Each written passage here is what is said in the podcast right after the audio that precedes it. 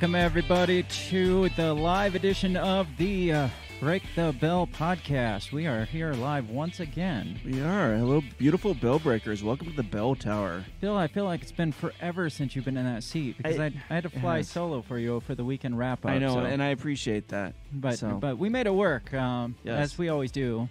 Um, you had some family engagements that you had to get to. How was your weekend? You got It was good. It was really good. Yeah, went to uh, uh, Milwaukee. My daughter had to dance up there, and uh, my dad's family's from up there, so I got to visit with them for the first time in like ten years. Oh, So, wow. Yeah, I didn't realize it'd been that long. That's, Yeah. that's awesome. yeah. So, did you did you get to do anything fun? Did you get to go hunting or anything up I, there? I, I did not go hunting. Um, I did to get to uh, uh, um, drink whiskey with my uncle. We well, I mean that's I think we downed, like, uh, thing eleven to twelve uh, uh, old fashions. Oh, nice. that is like my go-to whiskey drink. yeah, so yeah. I love it. Cool. I, I you're over there playing with my my new toy. I am. I know. like I'm like sitting here. I'm like, um, are you ready to go live, Bill? And you're sitting over there like. I know. I'm like, wait, hold on, hold on. hold on. I'm playing with the gun here. And Yes. So yeah. I um, was able to um, finally get in my mail my Yeah. um, permit to conceal. So um, good. just in time for this week, I was Yeah. able to pick up here. uh, Let me move this so you can actually show it off. Um, I was able to pick up uh, the pistol that I actually bought with my stimulus check like two weeks ago, but I didn't have the purchase per- or any purchase permit or anything to get it. So finally got in the mail just in time for today's episode, which is about guns, Yes. no less. Yeah, which is perfect So, timing. Yeah, very convenient. Convenient how that works out. So I ran to the gun store once I got my permit in and picked it up and ran Yeah. back with it. So we had it in time for this. Yeah, and I, I really like I like this. It When is, you uh, telling me about it, I wasn't you know it's compact and I wasn't real sure, but man, it really feels good. yeah, I like a, it. It's a nice feel to it. It's not loaded, just so y'all know. Yeah, He's not just waving around a loaded Right, gun. We right. are responsible Yes. gun owners, and we oh, oh, crap!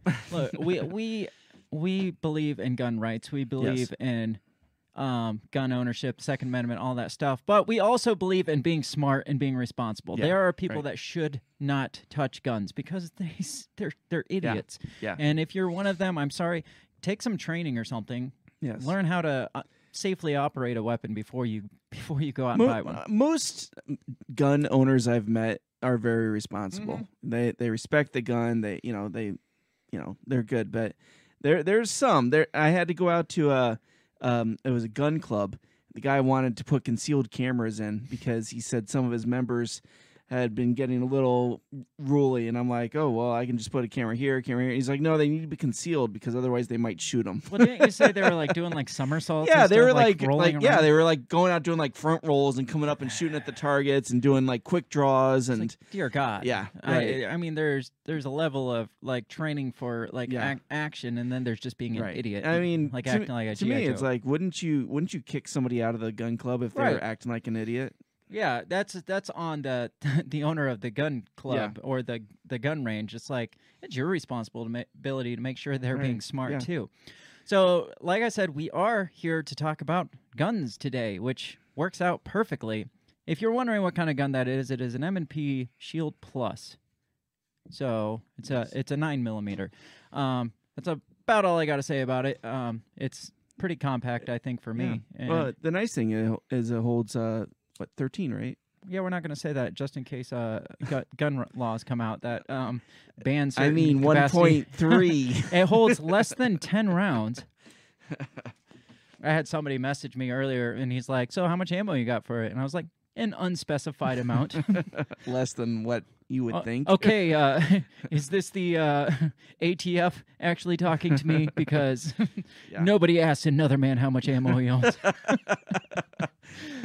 We don't talk to each other at the bathroom, and you don't ask another man how much his gun holds. how, how much ammo you have stocked up because it doesn't matter. It doesn't- uh, An unspecified amount. That's all I'm going to say. Before we keep going on about guns, though, we do have to uh, talk about our coffee fix of freedom, which I don't have coffee tonight. I was like in such a hurry after picking up Yeah, picking up that gun. maybe over break. Yeah, yeah, uh, we'll have to get some. I need some caffeine. Yeah. So um, this show is brought to you once again by Run Your Mouth Coffee at rymcoffee.com. It is the coffee of free speech. Um, as we say every week, if you support free speech and you love coffee, drink our run your mouth coffee at rymcoffee.com. Support businesses that support free speech because um, that's how we are able to keep doing what we're doing is with this thing this this magical thing they call free speech Yes. so uh, go to rymcoffee.com tell them we sent you by entering the promo code uh, break the bell and get free shipping on your purchase and also 10% off your order so that's break the bell all all one word no spaces and rymcoffee.com that about Yes. covers it It does. so we have a special guest once again this week. I mean, it'd been a while since we had guests on. Yeah. So we decided to throw in a bunch of special guests. La- last week we had Marc Clair of the Lions of Liberty pod- The le- podcast, legendary. the legendary yes. Lions of Liberty, Marc Clair. This week we have a special guest. Her name is Carrie Sloan, and Carrie is a, I mean, for better or worse, a gun activist. I mean, she is a certified firearms instructor. She's um, the the founder of nonprofit organization We the Female, which has the mission to arm women with education, confidence, and self defense. So she's a women's like self defense advocate and a gun rights advocate as well. so we're cool. gonna get her pulled up here in the next couple minutes right after the intro, and we're gonna have have some talk with her about all this fun um, stuff going on with proposed gun laws, executive orders, shootings that are going on, whatever she Mm. wants to really talk Yeah, about. there's a lot right now that we could talk about. There so- is, And it just happened to work out because I messaged her probably two or three weeks ago and asked her to come on the show. And this was the earliest that she could make it happen. And it just happens that all these stupid shootings and gun laws proposals are coming Yeah. out this week. So good timing for that. So, like I said, we're going to get Carrie Sloan pulled up here in the next couple minutes. Um, couple more things before we get to the intro. Uh, make sure you check us out on social media, all over social media at Break the Bell Pod. Um, look up. Um, what are you doing over there? I was making sure our feed was good. Oh, our feed is good. Man. Yes. Check us out all over social media. Break the Bell Pod. Uh, check us out on Facebook, MeWe, Instagram, Twitter, um, the antinewslive.com, the new and upcoming social media platform, yes. which is the social media platform of free speech. Again, we like things that promote speech, free Yeah. speech. So check out antinewslive.com, join that social media platform, and go hang out over there. Otherwise, you can find us everywhere else. Um, we're gonna get into this intro unless you got anything else. I We're don't. gonna Let's let's do it. play this intro, and we're gonna get try to get Carrie Sloan on the line Okay. to have a interesting conversation. I think. I think so. All right, here we go. What did you say? You talking to me? What what the heck are you talking about? What did you say? What did you say? What did you say? Are you talking to me? Are you talking to me? Are you talking to me? What are you talking about? What are you talking about? What are you saying? What did you say? Are you talking to me? Well, maybe he was talking to me. What did you say? Talk to me. What in heaven's name are you talking about? Talk to me, talk to me, talk to me, baby. Did you just say? What did you say? You listen to me. You're talking to me. Are you talking to me? Hell are you talking about? Who you talking to?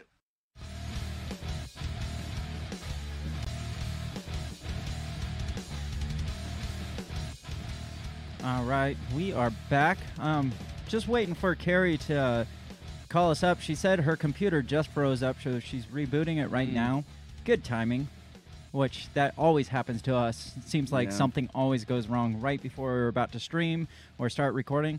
Such as I forgot to hit record on that whole entire intro. So Oh, um, nice. when I go to put that together for the um, for the the actual um, main episode that we release Wednesday, I'm gonna have to like somehow rip the actual stream YouTube video intro for that. So just making more work for myself because that's what I like to do. You, you do. So- You're a workaholic.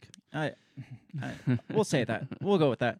Um, we like to make this thing bigger and better every time, and it sometimes it takes extra work because I feel like I'm not an expert at this video editing stuff or recording or anything like this. So I feel like I do probably 10 times more to make things look as good as they do than Yeah. somebody that actually knows what they're What doing. yeah. Somebody that knows what they're doing probably comes in and they're like, oh, yeah, you just click, click, click. There you go. And me, it's like Yeah. six hours later, I'm pulling my hair out and trying to figure out what the hell's going on. but once again, like I said, we do have Carrie Sloan coming on the show. She's here now, so I'm going to try to get her pulled up.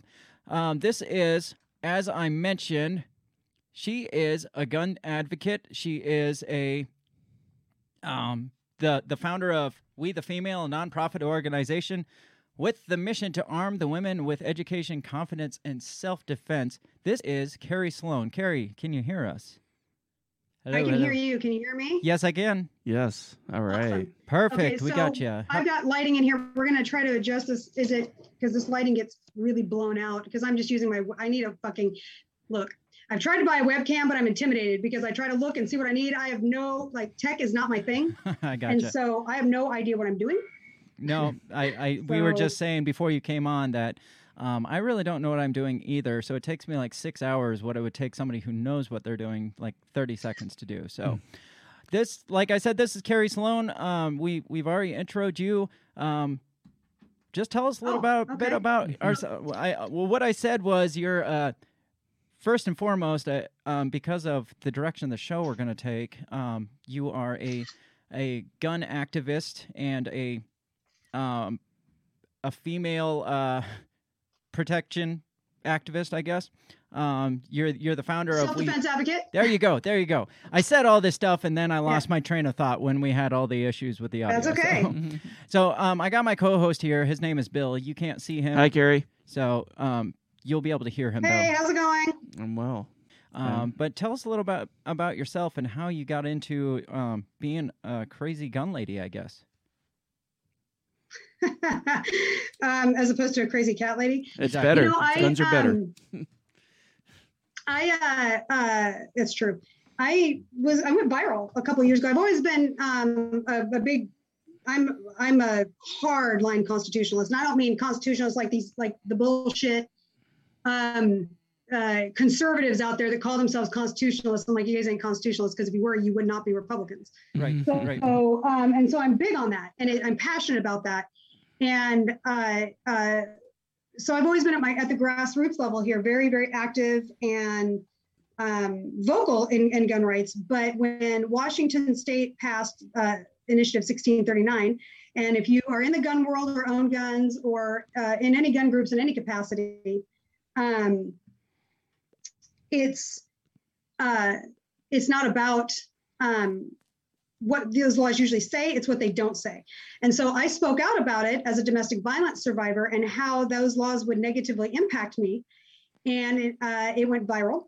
And I realized that it was an opportunity for me to be heard um, for dom- not for all women, but um, particularly for domestic violence survivors and so on and so forth about the the disconnect about what some of these gun laws do to women disproportionately and to victims. And it ended up uh, uh, putting me where I'm at. So Very nice. Very nice. Yeah.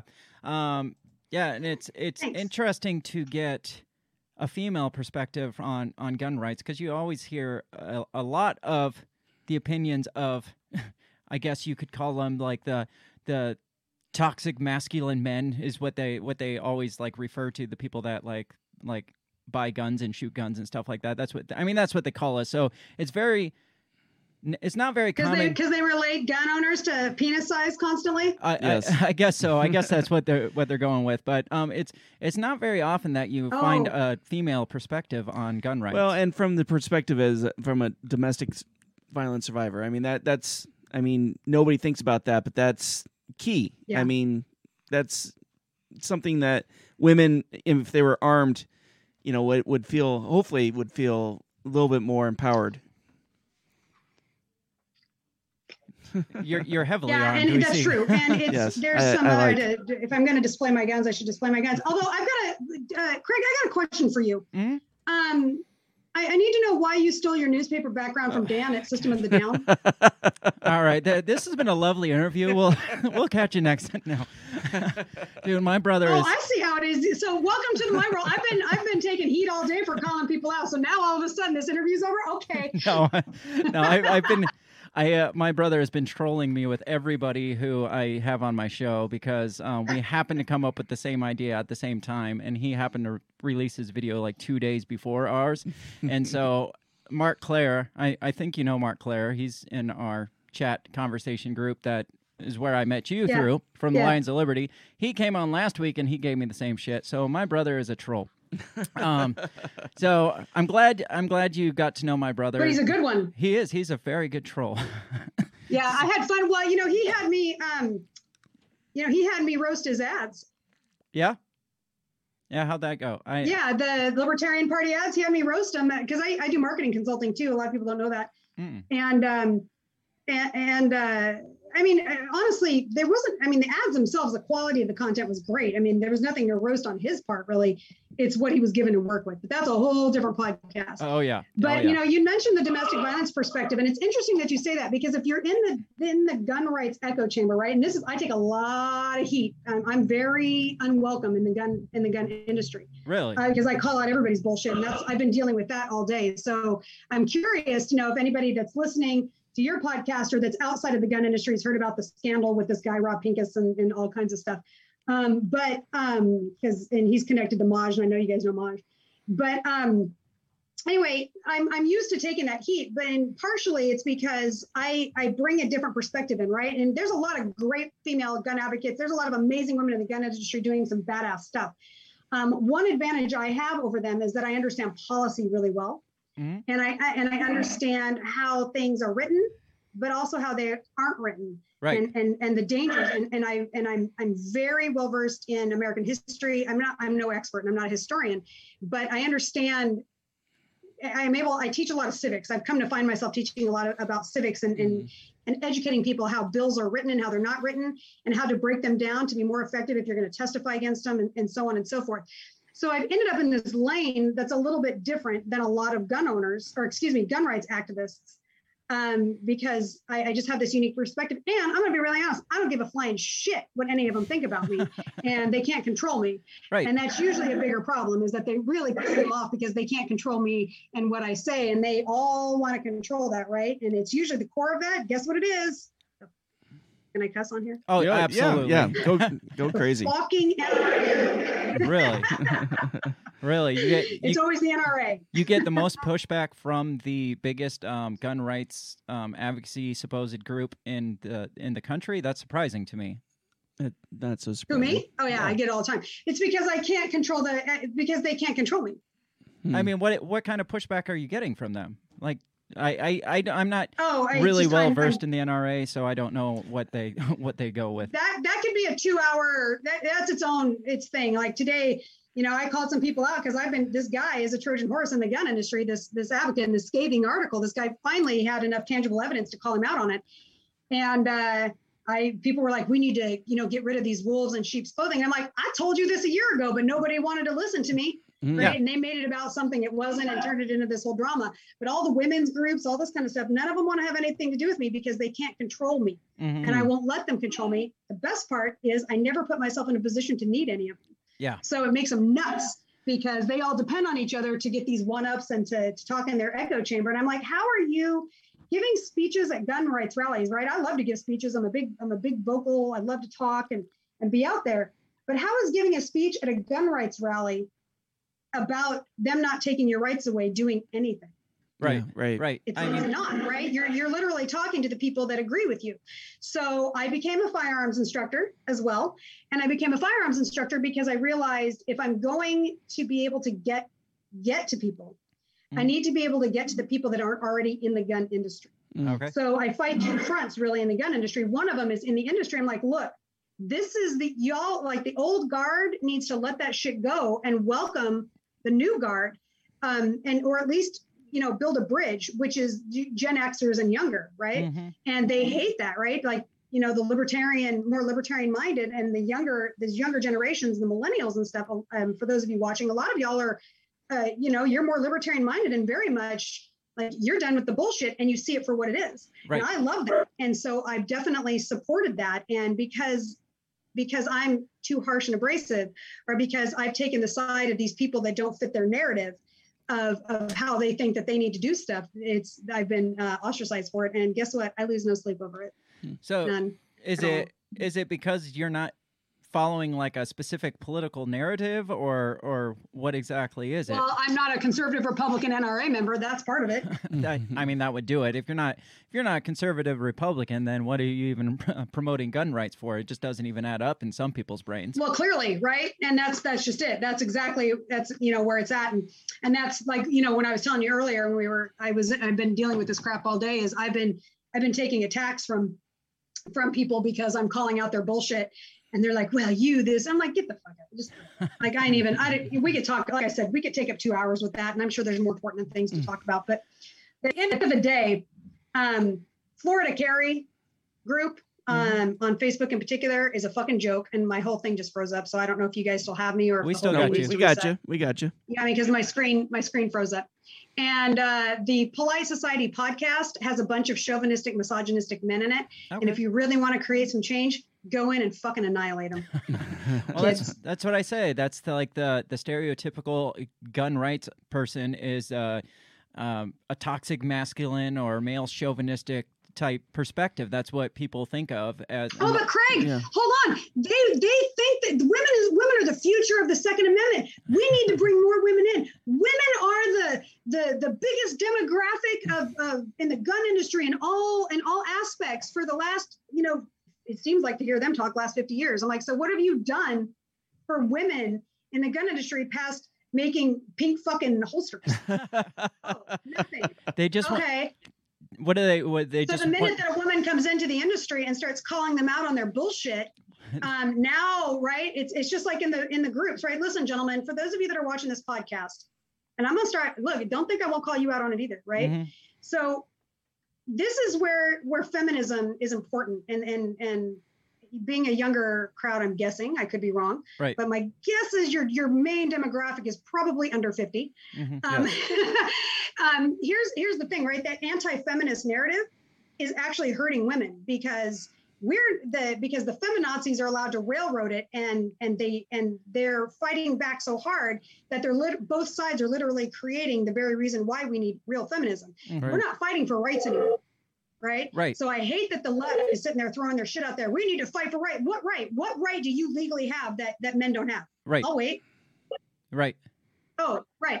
But you know what you are doing with your feminazi bullshit is that you're literally we are missing we are losing opportunities and being discriminated against because you can't stop with your bullshit smash the patriarchy. Now, ironically, there is some of that that does still exist. Mhm. Um, and the gun world is just a fucking ripe picking for it because it's traditionally a male dominated industry, right? Right. No. you know but that's the gun world right it's it's the classic you know when you guys see these comments because i get this all the time i actually started screenshotting them and making them memes uh, sadly where it's all women need to own guns we need to put guns in the hands of women so they're not victims sam colt made women equal all this all it's just as Right. pathetic as shall not be infringed i'm so fucking tired of seeing that in the comment section but they'll also turn around and say, um, well, if she was abused, she, she should just leave, or um, it, she must like it if she continues to stay, right? Mm, That's right. kind of stuff. Well, guess what? I have had so many women or people that know abused women come out to me in DMs because they see me being vocal for women and domestic violence survivors in these groups. And and I can't tell you how many that have seen those comments that are that would never come forward because they're like, oh, maybe right because it's a deep like it's that's a rabbit hole of psychology, Mhm, right? right. When we're talking about domestic violence. So if a woman, and I promise you, there's a lot of them in these groups, and I mean, I get it all the time. One of them, she's become quite the TikToker, whatever that is. I'm old, sorry, you guys, and I'm still resisting TikTok. Oh, I am Um, too. But um, because she came out as a domestic violence survivor because she had watched me, and she had been watching me for nine months Wow. and I had no idea. And then she came out and she's become this fierce self-defense advocate for women. Very nice. So you never know who's watching that. And we as women, the minute that we say something, right? The minute that we come forward and start calling these men out, right? Mm. We're overreacting, oversensitive women. Yeah. So this is where you men and, and ladies out there, if you're anti-feminine, you're in all your bullshit, right? Listen, you're your feminazis or whatever, or you're, you know, you don't think you need men, you do. Because we, because ironically, some of the situ you're creating some of that situation, particularly in the gun industry, because we still mean men sometimes because you have created a situation where they won't listen to us.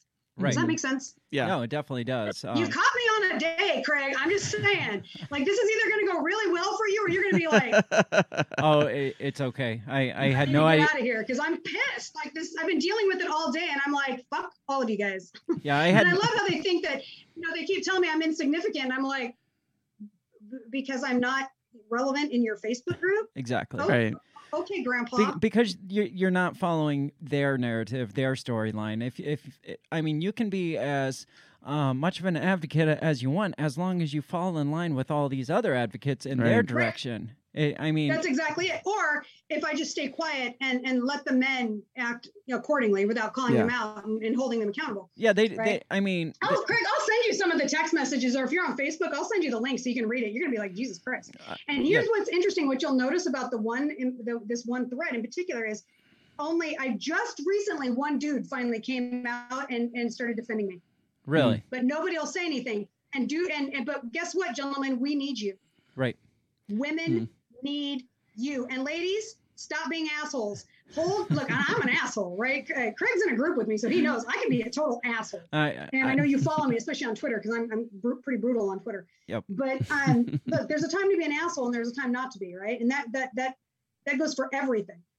Um, but stop stop being assholes to your men. I like men. I don't want to kill spiders. I don't want to kill You know I mean? either. I'm just gonna burn the house down. I've got insurance, and I'm an old lady, right? So Right. I'm over 40, so I definitely have a lot of insurance.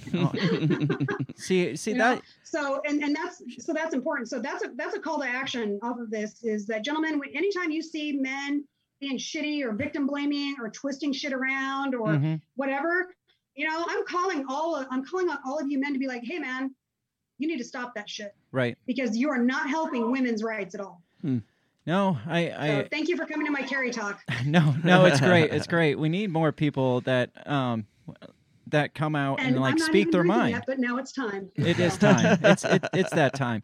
Um, no, we we don't typically get the female perspective on our show, so it's definitely uh, refreshing, especially to have somebody who um, is willing to speak her mind as as much as you are willing to.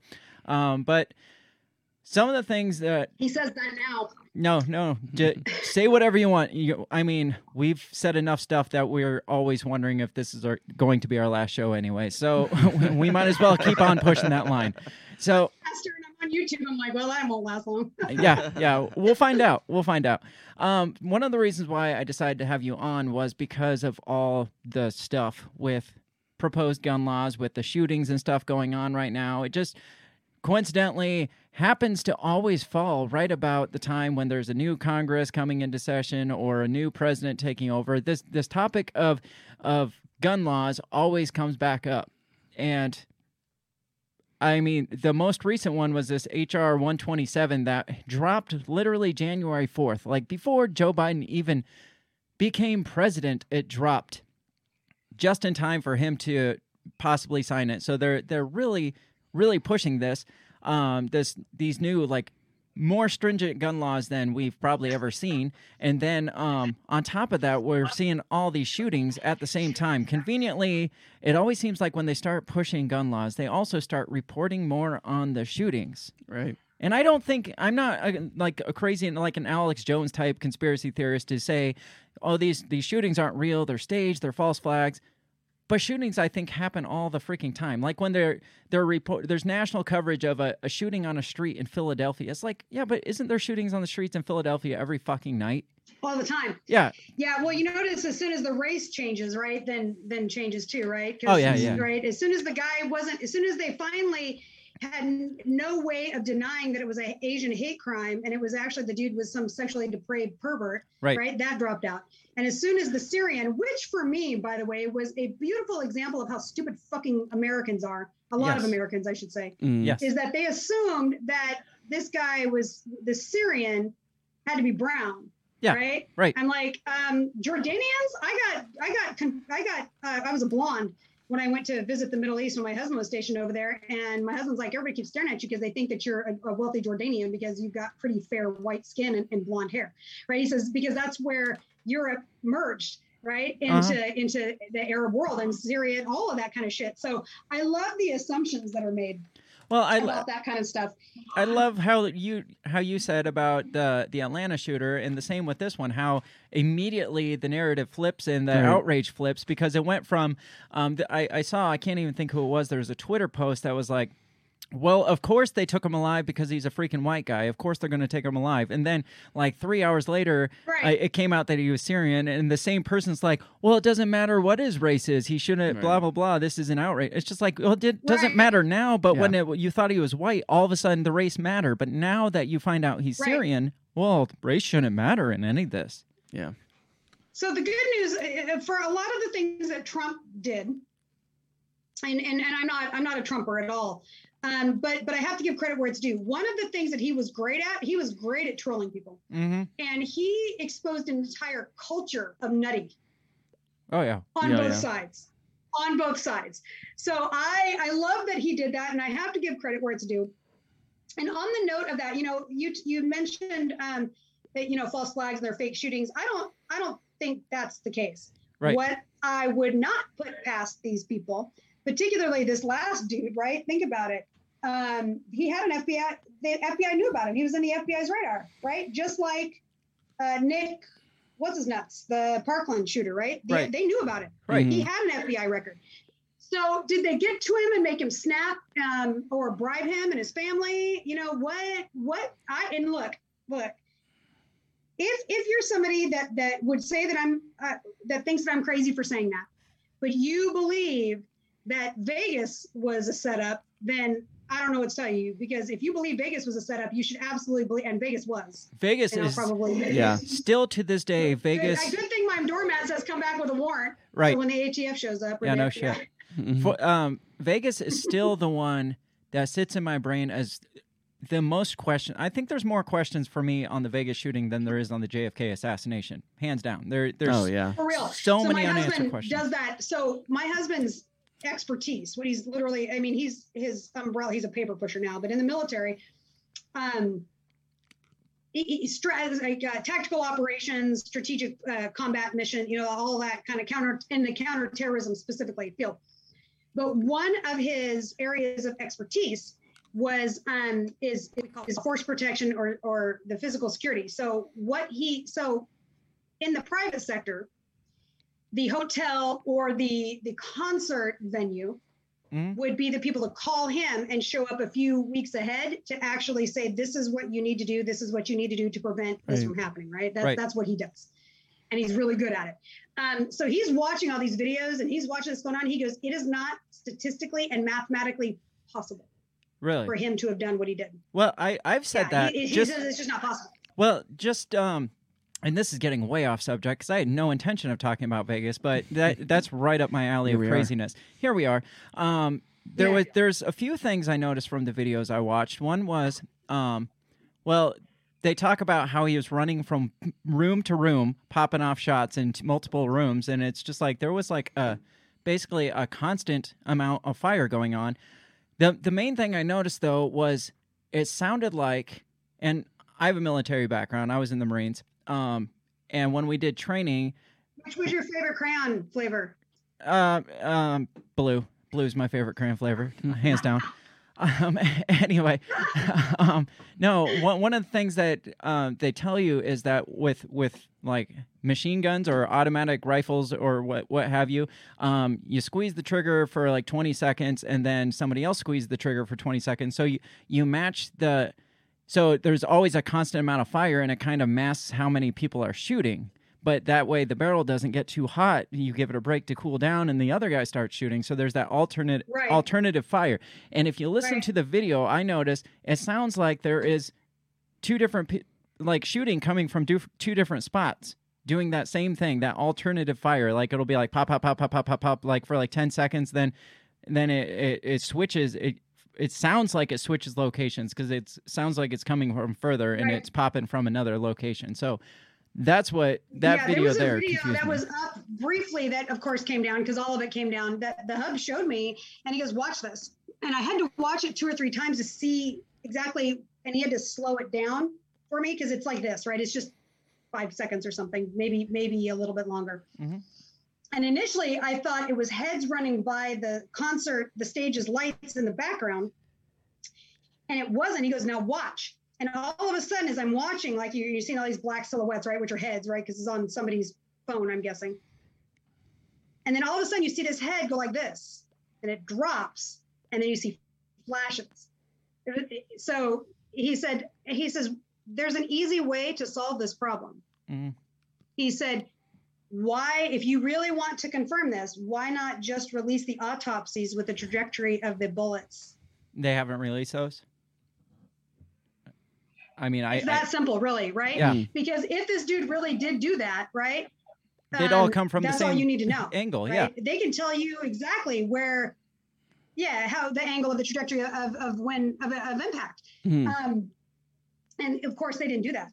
Right. right. interesting. I didn't know that. The other thing that they love to do, and this is, and this kind of will circle. Let me let me sake bomb this and turn and circle back to part of the conversation. okay. Um, and and part of what they do, and people sometimes don't catch this, but um, excuse me, they said what 58 people were killed in Vegas or whatever. Mhm. They didn't tell you that 58 people were killed specifically by the gun.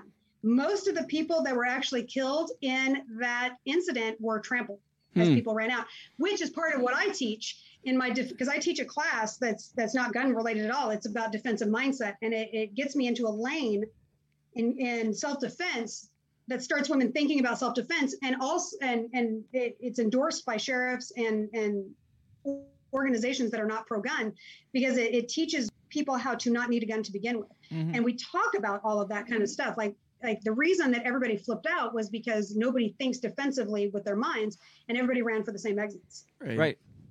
right. So and that's and so everybody got trampled and that's why there were more deaths. It really had nothing to do well i shouldn't say that. I that's not true. There were people that were killed by by gunshot. Right. um that being said most of them actually died because they were trampled. And uh so that's why man like get a plan. Always get a plan. Mm, right. but that that brings me also to back around to some of these other conversations. So watch this right? It's not just like you guys see that and i see this a lot and why people aren't making these connections is kind of irritating or talking about it more is kind of irritating uh, or not i shouldn't say irritating frustrating.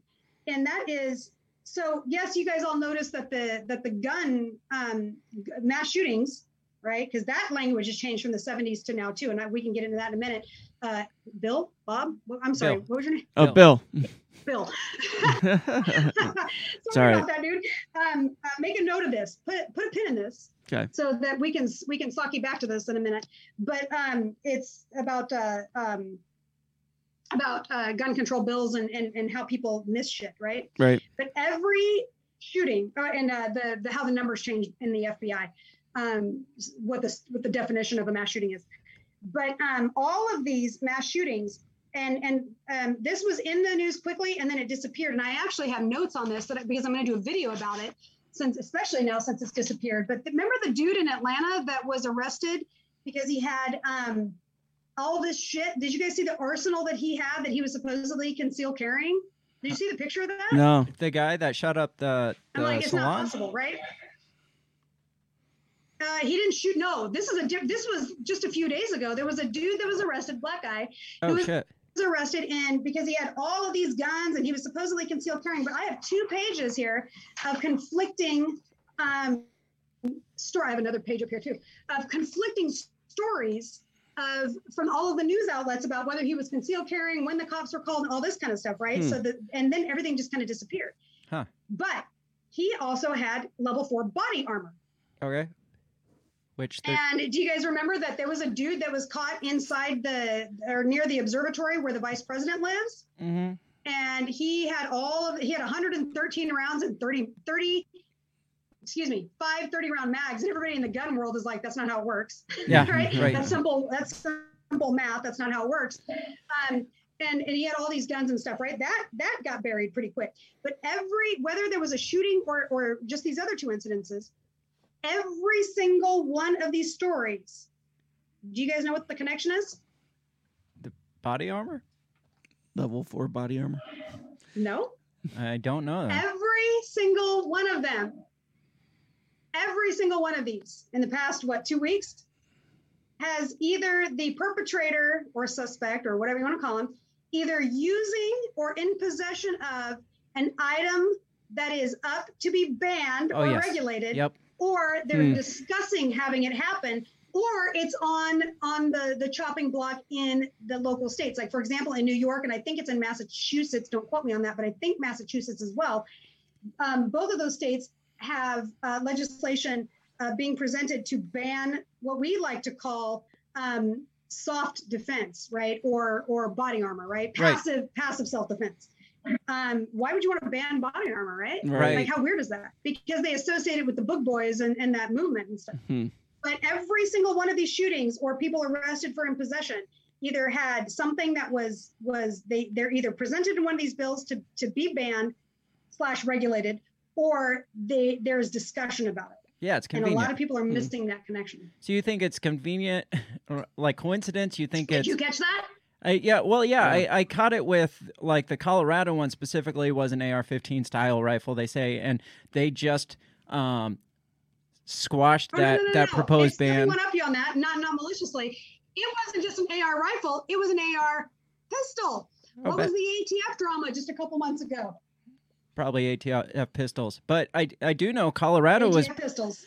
Colorado was pushing to or was had a um an assault rifle quote unquote assault rifle ban on the table that got squashed like a week before the Colorado incident, and then all of a sudden, because that was all over the news. yeah, Mhm. yeah, they so overturned a law. yeah, yeah. yeah, so Yeah. yeah, it, it's convenient. Yeah, so a while back, the ATF was doing this investigative work into um, AR pistol braces and all this kind of stuff. And of course, the gun world lost their shit. And they're like, "We won, we won!" When the ATF backed off, and I'm like, "You didn't win shit. They were intel collecting. yeah. Hmm. Like, like what? What do you care? Oh, well, maybe I shouldn't have said anything. Oh, okay, so, so really, you're the dude that would actually turn that shit in if they showed up at the door. Then, Yeah, Yeah, like, sure. do you really care if they know who you are? If you're really giving a shit about like stepping up and being a patriot? A lot of people talk about being a patriot till it's time to do patriot shit. Right. Yeah, and uh, I've I've uh, mentioned that on the show before. It's like everybody is a gun rights activist, and everybody's running out to buy buy the guns and stuff. And like probably eighty percent of the people that I hear, I'm just like, dude, you would roll over in a heartbeat as soon as they said, "Hey, uh, That's give me your guns." Um, you you'd roll over in a heartbeat. And I, I hate to say that.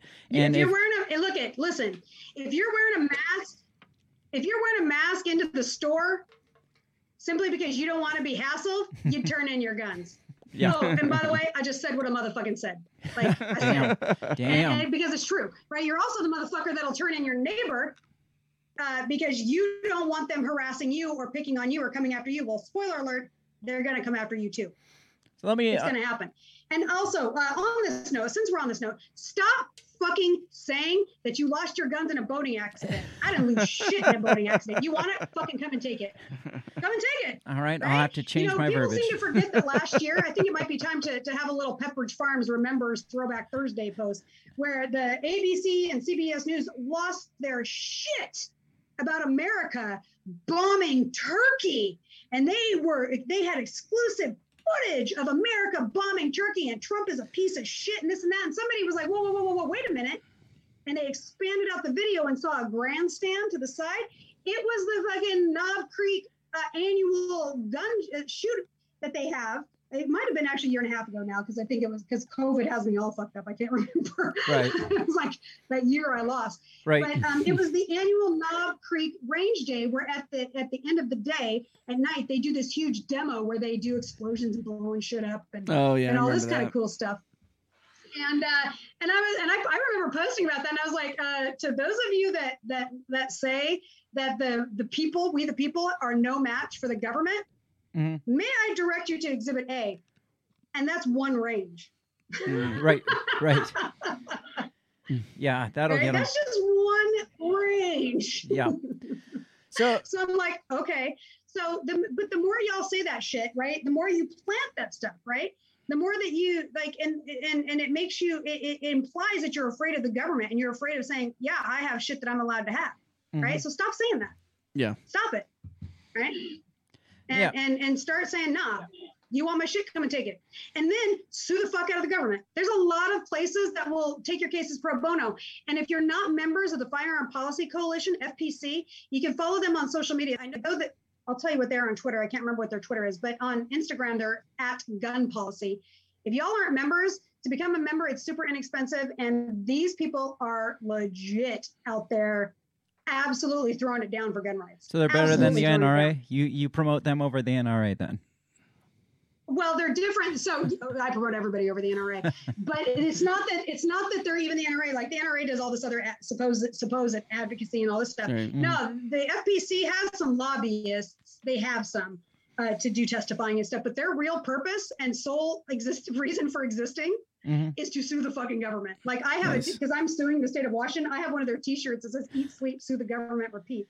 All right and and and they they have more open litigation than every other gun rights organization in the united states including the nra ila they have more open legis- uh, more litigation Nice. open um, against them goa is also really good gun owners of america another great group they're actually my attorneys here to get 1639 overturned but um, they so they're the ones but i can tell you like if you end up with your guns taken away they would be your they they come in and step in to be your lawyers Well, um, I'll get that information so from you. so stop telling people so they're also at gun policy on twitter Okay.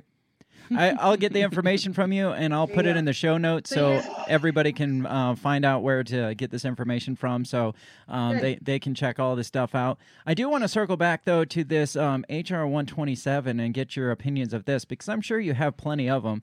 I've got a little bit of the verbiage in front of me because you were saying. what makes you think that Uh, uh, because you seem to be an opinionated person. just, just throwing that out. Uh, um, but like like you had said at the beginning of the show, um, pay attention to what it says and pay attention to what it doesn't say. So I want to hear kind of your Right. your opinions of what this says and what it doesn't. So I'm going to read just a little bit here. Um, I'm going to pull it up for the other people to see. Um, I'm sure you've read plenty of it. I'm sure you know more about it than I even know. So yeah i'm pretty familiar with it Right. So it says the the thing I have in front of me says it was introduced on January 4th, 2021. It says the bill estab- establishes a process for licensing and registration of firearms. It also prohibits the possession of certain ammunition and large capacity ammunition feeding devices.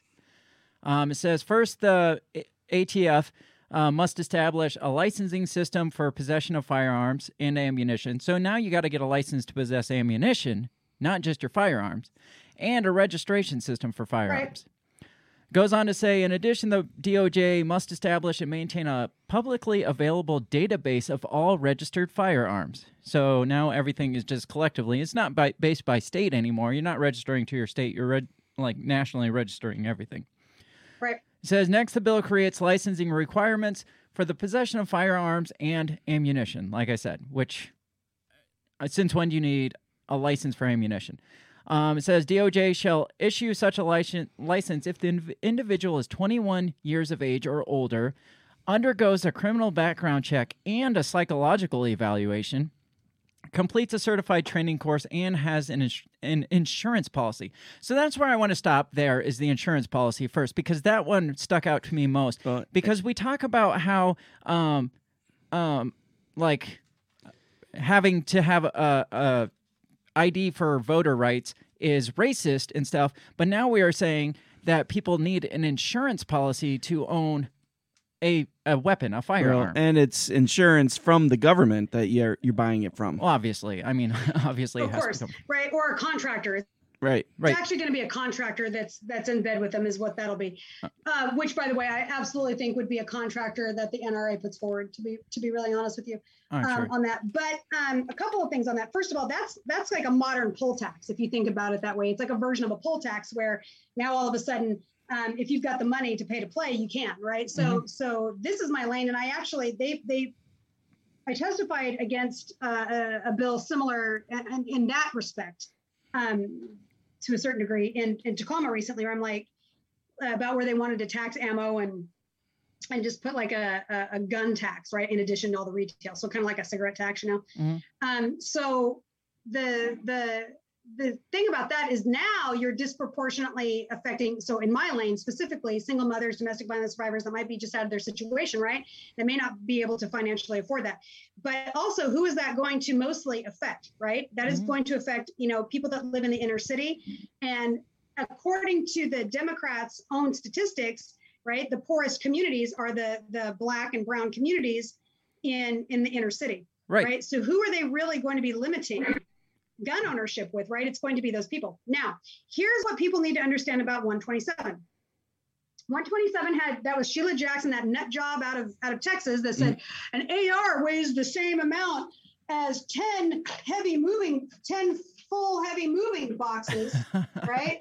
Wow, you So are this- strong. This, little girl right here, right, weighs the same as 10 moving boxes. Oh yeah, you, so you heavy. are- I'm like, so do you need to do some push-ups, girlfriend, or what? Because this girl don't weigh that. First of all, second, um, the so we know she's full of shit. But here's the here's remember we talk about what the like what you see and what you don't see, right?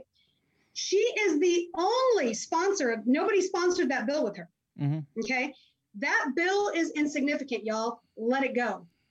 That bill has absolute, it's not going to go anywhere. That bill was a fishing expedition to see who would be outraged about what and what they would ignore and, and dismiss so that they can look later to see what type of, ah, let me get her back up there. You got it. Um, because my husband would lose his shit if I broke that fucking EOTech on that Daniel Defense rifle up there. Yep. So um, the uh, I, I like nice shit. I don't have cheap guns, but I understand. but uh, she so the so right everybody's like what are they losing their shit about what are they not paying attention to right That's so really interesting that you bring that up because that's basically the exact direction Marc Clair went last week with our episode. He took us kind of to crazy town, saying that all these little things, stories popping up from uh, the one specifically we were talking Right. about was The- the green screen. Yeah, the Biden green screen video that everybody was flipping out about. yeah, I don't buy that but yeah. Right, but he was just saying that no, that's just to gauge reaction and basically, um, you know, like gauge the uh, the AIs that are tracking you to see who's going to get outraged and, and say the most stuff and go against the narrative. So now that you're you're kind of circling Right. back to a conversation we had last week about, hey, th- this bill is nothing but to see who's going to get outraged by this and see how you're going to respond and what they can get away with. what have you heard about 127 in the past month Um, Jack. not a whole Exactly. lot. um, basically, exactly but you're hearing you're hearing a bunch of the of the shit that it, that are now separate bills that were part of that Mm-hmm. like the background checks. The background checks are the Right. specific one that are because I, I've got a, an NPR article I was reading that just looking into it and all it specifically talked about was the background checks. It didn't say mention any of this other shit in it at all.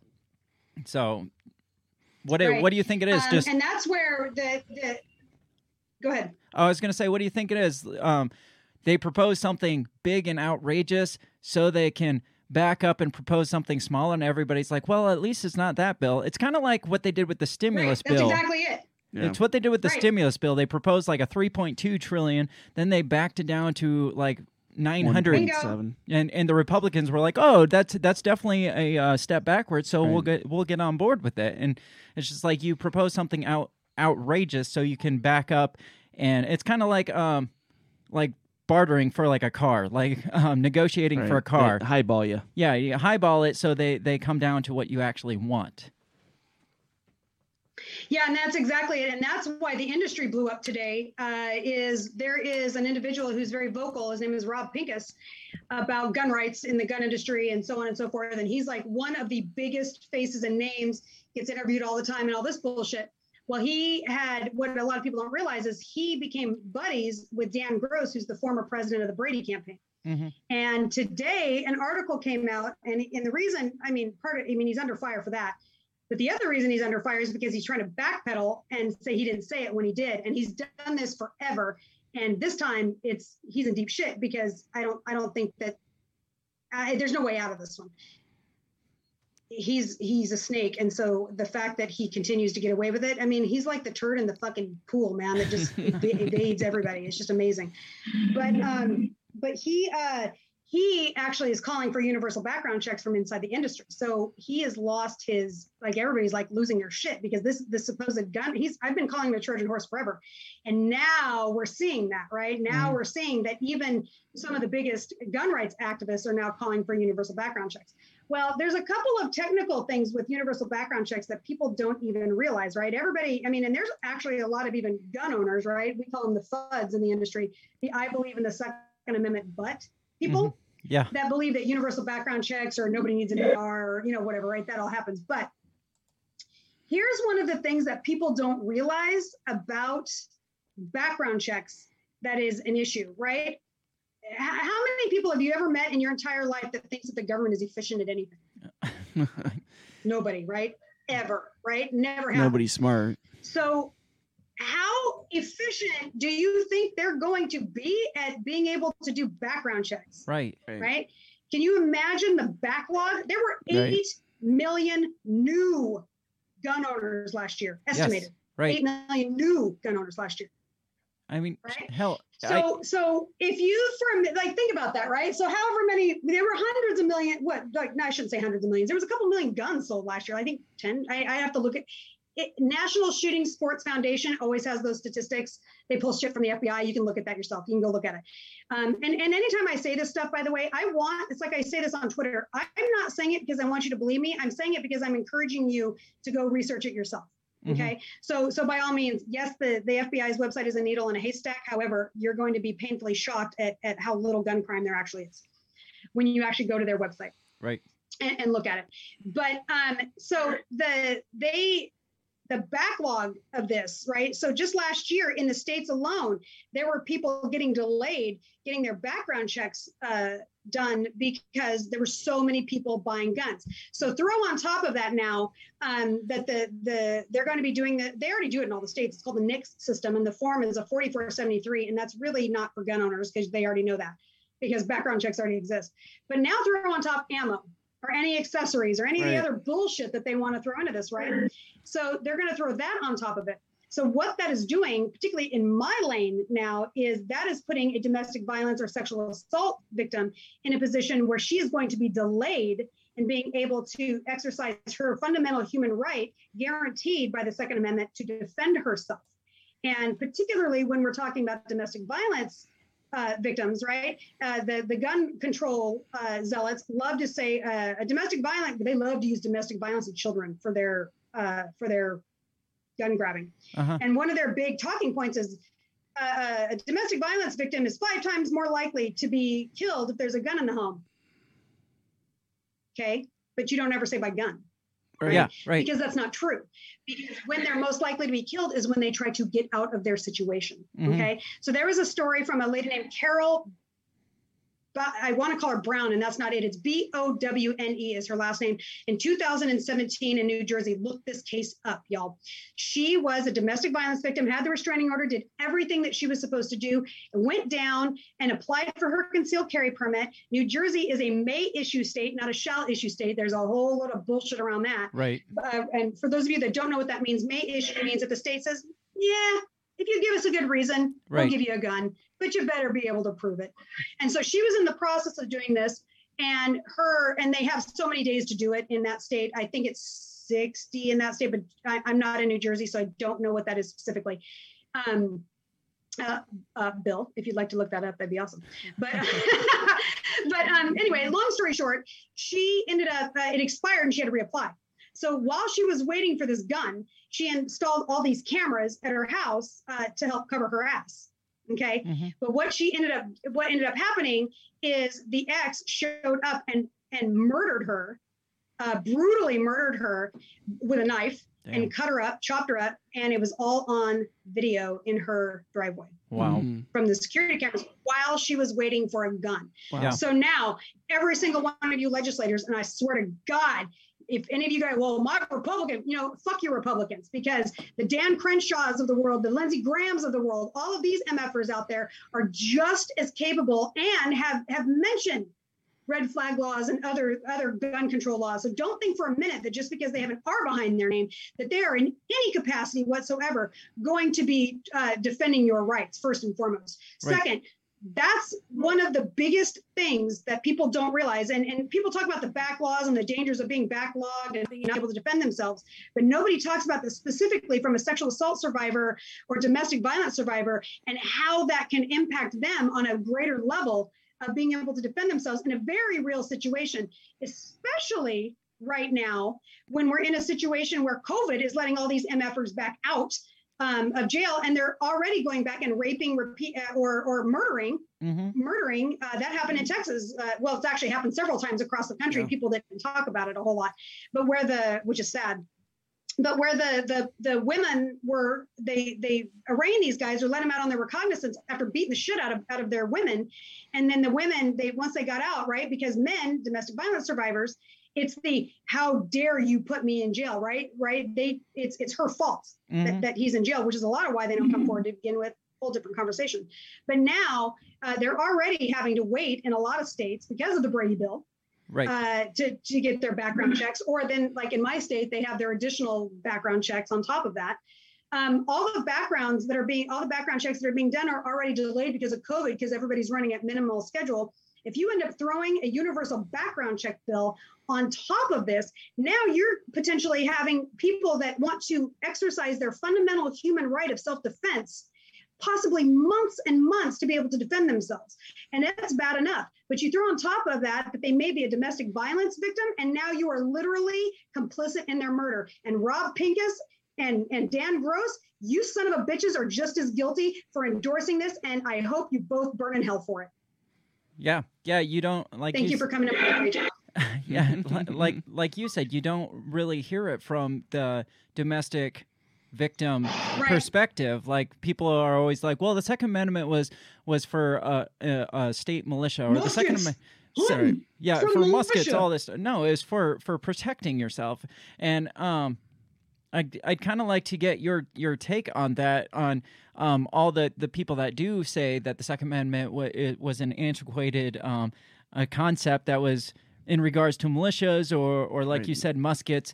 Um, our state, I've looked it up. Our state doesn't even allow a private a, a private militia, and we're we're in Iowa, just so you know, which has some of the looser gun laws and some of the looser um, other other restrictions and stuff. We were one of the states that didn't lock down and that much during COVID and stuff like that. But then when I find out that our state doesn't even allow legally to form a private militia, it's just like, well, then your your argument that the Second Amendment. How many people don't, how many people are, are forbid? That should be a lawsuit. You guys should be suing over that. Well, like I said, I just found this out two days ago. Direct. Yeah, that is a. I would get in touch with FPC on that as well. I, am sure they know it because those dudes are like, especially the founder of that. That dude's like Rain Man of gun law. Like he's Mm. amazing. Mhm. But um, that's a direct violation. Right. So what you're going to need to do, and I recommend doing, and I know a few people to connect you with in Iowa, is but you're going to want to specifically try to form a militia and have them shut you down. Yes, it's going. You're going to need to put your neck out there. Bottom line, guess what? Uh, the reason that John Hancock's name was so big on the Declaration of Independence wasn't just an FU to King George, it's because King George took everything from him, and that was his FU, right? Mhm. So, so really, if you're really about patriot shit, start that militia. If they shut you down and, and try to, to to convict you for it, then you sue them and you get that shit taken up to the Supreme Court. Bottom line, right? Like mm-hmm. lawyer up, like like throw your dick on the table and be a real be real about this shit if you're serious about it, right? Right. Guess what? That's what that's what being a patriot's about, right? You're gonna have to take make sacrifices. You're gonna have to take hits. That being said, I'm reading a book and I what I was just texting my husband to have him bring me this book because y'all Oh, shit. all should all read the background and history of the Second Amendment. And and like I could go down a rabbit hole with it because the book is super fascinating. But actually, how everybody thinks that the Second Amendment, the the right to bear arms shall not be infringed, is a uniquely American invention, and it's not. It actually the roots are actually in fact in um, from England and the Cato letters. Uh, Cato Institute. Some of you guys may have heard of that. That comes from the Cato letters, and it was it's oh god, I'm glad I just read all this just recently. Um, I mean, I knew it, but I just refreshed my memory on all this last night. Um, is uh, not in preparation, just pure coincidence, but obviously meant to be. Um, they they they talk right. It's all of this stuff that's in there about that, and then it gets into a bunch of the the modern. In my modern, I mean post uh, uh, Revolutionary War.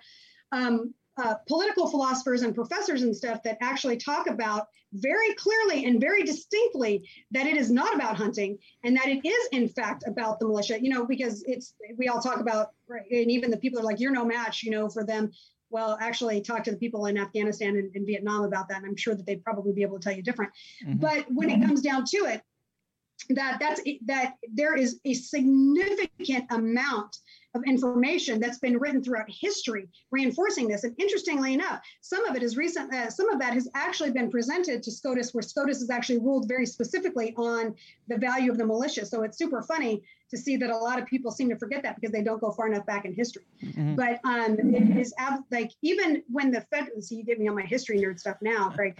But the but when the right, if people forget, right, the two first political parties in America really were the Federalists and the Anti-Federalists, right? And the Anti-Federalists were the were the anarchists, right? They were the Sam Adams and the Patrick Henry actually surprised me. I, I, that was pleasantly surprising to see that, right? Um, but they wanted as very little government as possible. And I mean, we that's a whole other podcast. But one of the things that most of the most significant people absolutely agreed on, because they didn't agree on a lot about the way the government should be structured, the Federalists and the Anti-Federalists. And if you're going to read the Federalist Papers, read the Anti-Federalist Papers as well. But is the right to bear arms. It was the one thing that was non-negotiable on both sides. Wow. And that was super interesting um, to, to refresh my memory about. I just, now that I'm in the industry, because I read about that years ago. But now that I'm in the industry, I look at it with a whole different perspective and how both of these sides were very adamant. And I would love to be able to study, like, when did that break down? Right. right? Right. And, and Yeah. I'm, I'm going with the Civil Rights Act in 1965 because um, the, the, the fundamental roots of gun control are set in racism. And some of the first gun control laws were put in place because they didn't want black freed slaves having guns, number one. Mm. But number two, and a lot of people don't ever acknowledge Native Americans, but California's first gun control law wasn't written to keep guns out of the hands of black people. It was written to keep guns out of the hands of Native Americans. Really? Um, and the only reason that a lot of the white people ended up reluctantly uh, arming black people was because as we were coming, you know, expanding across the frontier, right, Mhm. and dealing with the savages or the Right. Native Americans, is they needed them to help uh, fight them. And, and even though they didn't want to arm the black people because they were sh- shitting ass terrified, as they should be, of black people Right. being armed against them after being enslaved, um, the, the the fighting the Native Americans was more important to them uh, than than uh, and that's that's how they did that. But they did it through regulation, and they wanted to be really tight on that.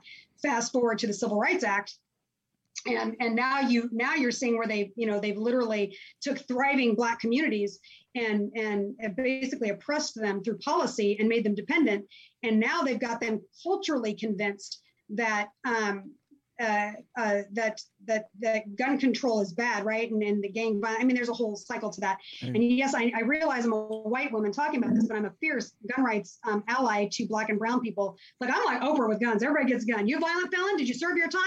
Here's your gun, right? Like old West style. Give them their gun on the way back out. It isn't my responsibility to decide who gets a gun and who isn't. Mm. My responsibility is to be better trained than them. Right. Yeah. Right. Yeah. Bottom What- line. What are your thoughts about? Uh, is it South Carolina that has the bill on the table for to make uh, everybody a militia?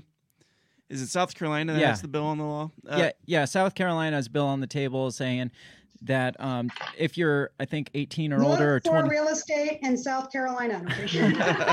ba- basically, what I was saying is because everyone um, pushes these laws that hey, this is for militia only, so they're Right. basically claiming that I can't remember if it's 18 or 21 that you are automatically instated into the South Carolina militia, so that way nobody can take your guns away because you're a militia man. So I mean, that is a breath of fresh air to me. I think, and it seems Right. like it is to you. I'm, I'm, I'm going to, because I'm moving. I'm getting the hell out of the state because of the gun laws. And I may have to look at South Carolina now, just saying, because that's awesome. What a way to, to crack that system, man. That's that's brilliant stuff. Right. Yeah. And I'm impressed Yeah. uh, with that. And it's and but it's true. And you know that goes back. hmm. One of the the big advocates of that, going way back to pre-America, was actually Henry VIII. As kooky as that that guy was, one of the things that he absolutely believed in was that the the people should be armed to protect to protect him essentially right or, or Mhm. england and so he believed that every man uh, 13 and older should be armed with bow and arrow and trained properly to use them Wow. so uh, it depends on who's in control typically and this is where we get into um, get into like watching republicans versus democrats right because going back through history with them right depending on who was the who was parliament and who was the king at the time kind of controlled that narrative of whether they wanted the people armed or not Sure. for obvious reasons and um and and so you know, think about that, right? And and it seems very, very clear. But you know that obviously, well, Democrats don't want us armed, right? Well, when Republicans controlled everything, why weren't they putting forward legislation To to help it. protect those rights? Right. Mhm. You didn't Right. see it. Right. So, and just like Lauren Boebert and her hypocritical ass right now, right? She ran on a 2A absolutionist and hell no, told Beto, hell no, I'm not take, you're not taking my guns. And she ran on all this. she's sworn in and turns around and drops three bills. A couple of them are like about masks and Biden, and she's talking all this shit. But uh, and she makes this this commercial for um for the NRA and, and I'm paying them back for I'm sure for their for their bullshit. She causes this huge scene about her being able to conceal carry, right? Remember all that? Yeah. Right? But never once did she talk about the people having the right. She only talked about herself. And never once has she produced a pro-gun bill. At that point, Marjorie Taylor Greene did, but Miss 2A absolutionist didn't, right? And so that prompted me. I'm like, these people are testing. I don't want to be a politician, Matt. I don't Right. but they are testing me. And, and I'm seriously considering running for office. And the day that I'm sworn in, I will turn around and drop a bill to repeal the NFA. Wow.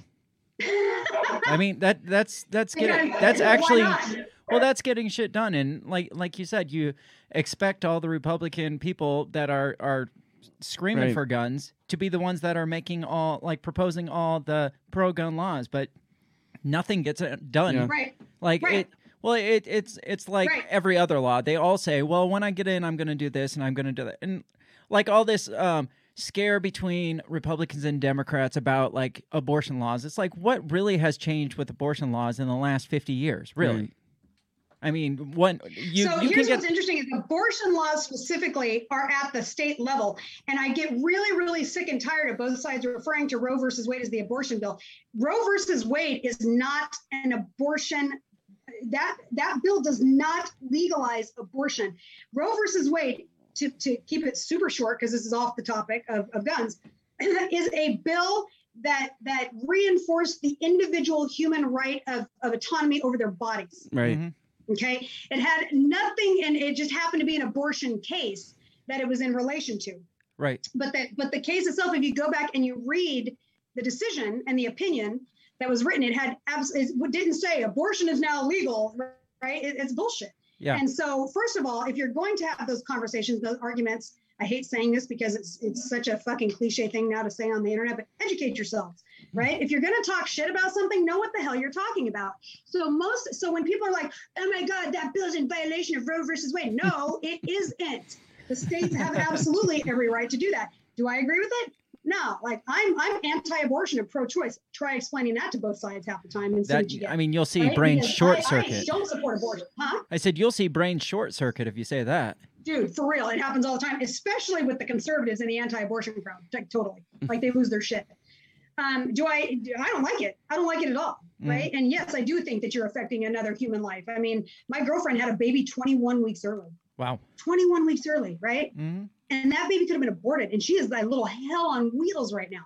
Right. And so I just like I, I'm not I'm not a fan of it. Yet it isn't my business to get into somebody else's right. It doesn't affect my life.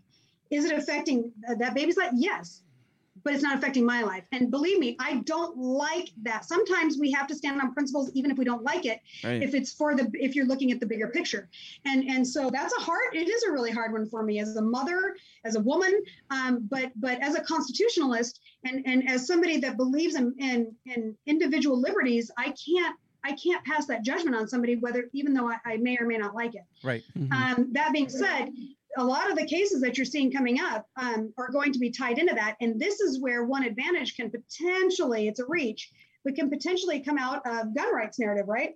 Mm. And that is the the um, what's his name Becerra.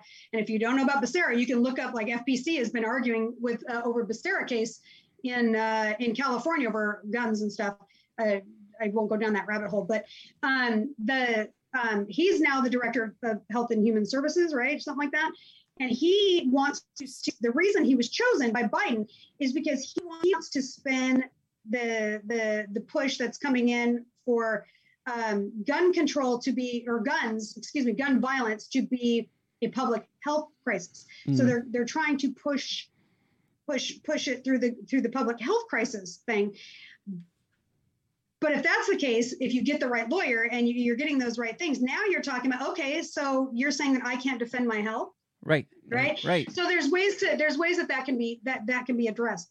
But um, that the the when we get into these conversations, and this is why it's so important to know, it's like Bill's like you're never look. They usually don't get shit done. Don't worry about the gun. I'm not saying you shouldn't pay attention to the gun bills. You absolutely should. And I'm not saying to dismiss it. You shouldn't. Uh, but right now, you better be paying attention to that goddamn filibuster because if Right. they lose the filibuster, now they're in deep shit. I don't think they're going to because I think there's enough Democrats that aren't off their rockers that they realize I would hope. that they would be hurt by that themselves Yeah. because they've used it like, and I don't remember the exact number, but in like the past 20, 30 years Oh, or it whatever it is, was. Democrats have used it like 300 and something times to the Republicans using it like five times. Yeah. Right. Yeah. Even, even last year, they used it over a hundred times. yeah. Right. Yeah. So this is so I, I think that there's a few Democrats who are like, whoa, whoa, whoa, whoa, we'd be cutting off our nose to spite our face on Mhm. that one. Right. So I don't think that the filibuster is going to be lost. I, I really don't. What we need to really watch are any of the Republicans that may side with like, and I'm watching the Crenshaws and he's Mr. Shall not be. I'm like, motherfucker, you supported red flag laws. I ain't even trying to hear you. Mhm. So Lindsey Graham's, um, Mitt you know, anybody else that's up for reelection. See who's up for reelection. Yeah. And don't think for a minute that you can't push the issue. If you collectively push the issue, they'll back off. Where that really matters is in your state, because what they're doing is using the 10th Amendment to take away your Second Amendment. And the more precedents they have for states collectively, then Congress is going to say, like with red flag laws, I think we have red flag laws in what, 13, 15 states or something like that. Mhm. If they get to like 2025, now Congress has the the ability, I'm not saying it's right, but they can use the narrative, well, half the states want it, so we should probably do it, right? Right. But but the interesting thing is that where you have the most advantage and, and potential to create change is at your state level Yes. you really do in your communities. So, and, and some friends of mine and I actually pushed back and now pushed out a school board member in her community because he tried to posture up on anti-gun shit and she sent it to me and I'm not, this is in Georgia. I'm not even in Georgia, but we annihilated that guy using my social media reach and her being local and he backed off and didn't get reelected. So don't think you can't create change in your local area, especially with your vote. You can't. Like Yeah. focus there and don't let them get to Congress to begin with. Yeah. We've had And, uh, we've had talk for you. So many guests come on and say the same thing, like Yeah. especially around the election. It's like stop focusing on the federal level, focus on your state and local level because that's where shit gets done. They use the media uses all of that as a distraction to keep you distracted from what's going on at your local level. Yep. I mean, when 1639, we were out trying to get it uh, get it um, repealed, right? And so we were out signing petitions, and we were blown away at how many uh, gun owners, because we were in front of like Cabela's and all these places. Um, I don't get into politics. I don't get. In. We had a, we had several men, you know, old grumpy fuds. I don't get into politics. I'm not dealing with that. They went in to buy rifles, came out pissed. I mean, like thermonuclear pissed because they couldn't buy their gun. And we're like, Thought you don't get into politics though. It matters now, yeah. don't it? I said, it, well, and we're like, guess what? You you don't. And this is what I tell everybody: you don't get into politics, but they get into you, Yeah. Yep. right? Absolutely. And because you didn't get into politics because you weren't paying attention to what that law said, guess what? Now you got to wait ten days to buy a rifle in the state of Washington Yep. because you didn't want to bother with it, Right. and they're pissed off and signing the petition. I'm like, but it's too late. You know what I mean? yeah. So, so people, you should really pay attention. And here in Washington State, on a few a few times, we've been really effective at keeping some of these gun laws at bay here and really putting pushback on them. But your state representatives are the easiest to replace by district. I get it. If you're in a bigger city, it gets a little harder. But um, those are the easiest positions to replace, y'all. Yeah. Hmm. You know, Yep. shift shift the tide in, in, in those numbers and, and shift it where you can and and it's a marathon right that's the other thing is everybody gets the short attention span about six months to a year before the election and oh my god the world's going to come to an end if donald trump is reelected And oh my god the world's going to come to an end if joe biden is elected Yep. oh my god we're all going to die we're all going to die where were you four fucking years ago Yeah. Yep. Yep. Right? It's the, the where, latest where were you six months where were you two years ago you know what i mean so like right now we have midterms coming up right now is the time that you should be taking action and putting out information in your communities Yes. now right and and and stop like losing your shit six months before and then thinking well it doesn't work Right. no it's not going to work because you're too fucking lazy to do anything about it get off your fat ass and get involved Exactly. otherwise i don't want to hear you bitching mm. Well, Kerry, we are up for a break real quick. Um, if if if you're willing to come back on and we can piss you off a little bit more and get you to rant for maybe another 45 minutes afterwards. Um, the main reason I want to take a break is because my Zoom is going to kick you off here in a, in a couple minutes, and I don't want that to happen. So I'm going to have to cancel out this Zoom chat and send you another link so um, we don't lose you. But we generally take about a five minute break to to collect our thoughts and come back. So um, if you uh, stick with us for a few minutes, um, we'll be back in just a couple minutes. I'll send you that new, new link.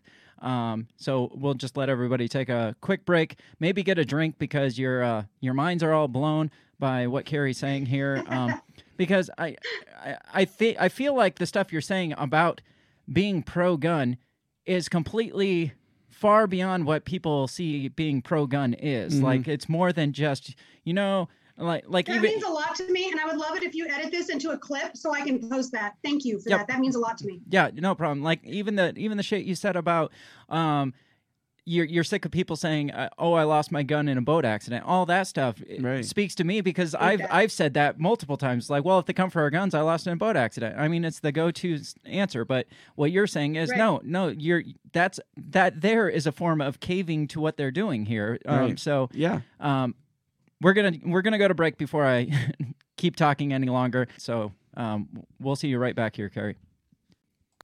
I'm going pee.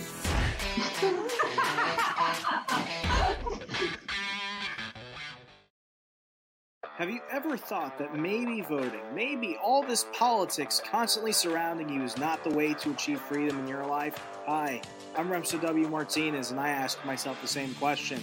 That's why I'm on a journey to find true freedom in my lifetime. From learning about financial independence to new ways to develop rugged individualism to amazing guests living strange, crazy, amazing lifestyles that you've only thought might be real but actually are. Go ahead and check out my new show, On the Run with Remso W. Martinez at the We Are Libertarians Network. You can find On the Run with Remso W. Martinez on iTunes, SoundCloud, Stitcher, Google Play. You know how the internet works. Come on down and let's discover how to achieve real freedom in your life together. Hey, everybody. I just want to take this time to give a big shout out to the very first sponsor of the Break the Bell podcast. That is Goulash Media. They can be found at goulashmedia.net. Uh, Goulash Media specializes in graphic design, web design, audio recordings, video work, wedding videos, uh, music videos, even political campaign videos. Uh, Goulash Me- Media caters to the little guy with the big vision. You can check them out at goulashmedia.net. That's G O U L A S H media.net.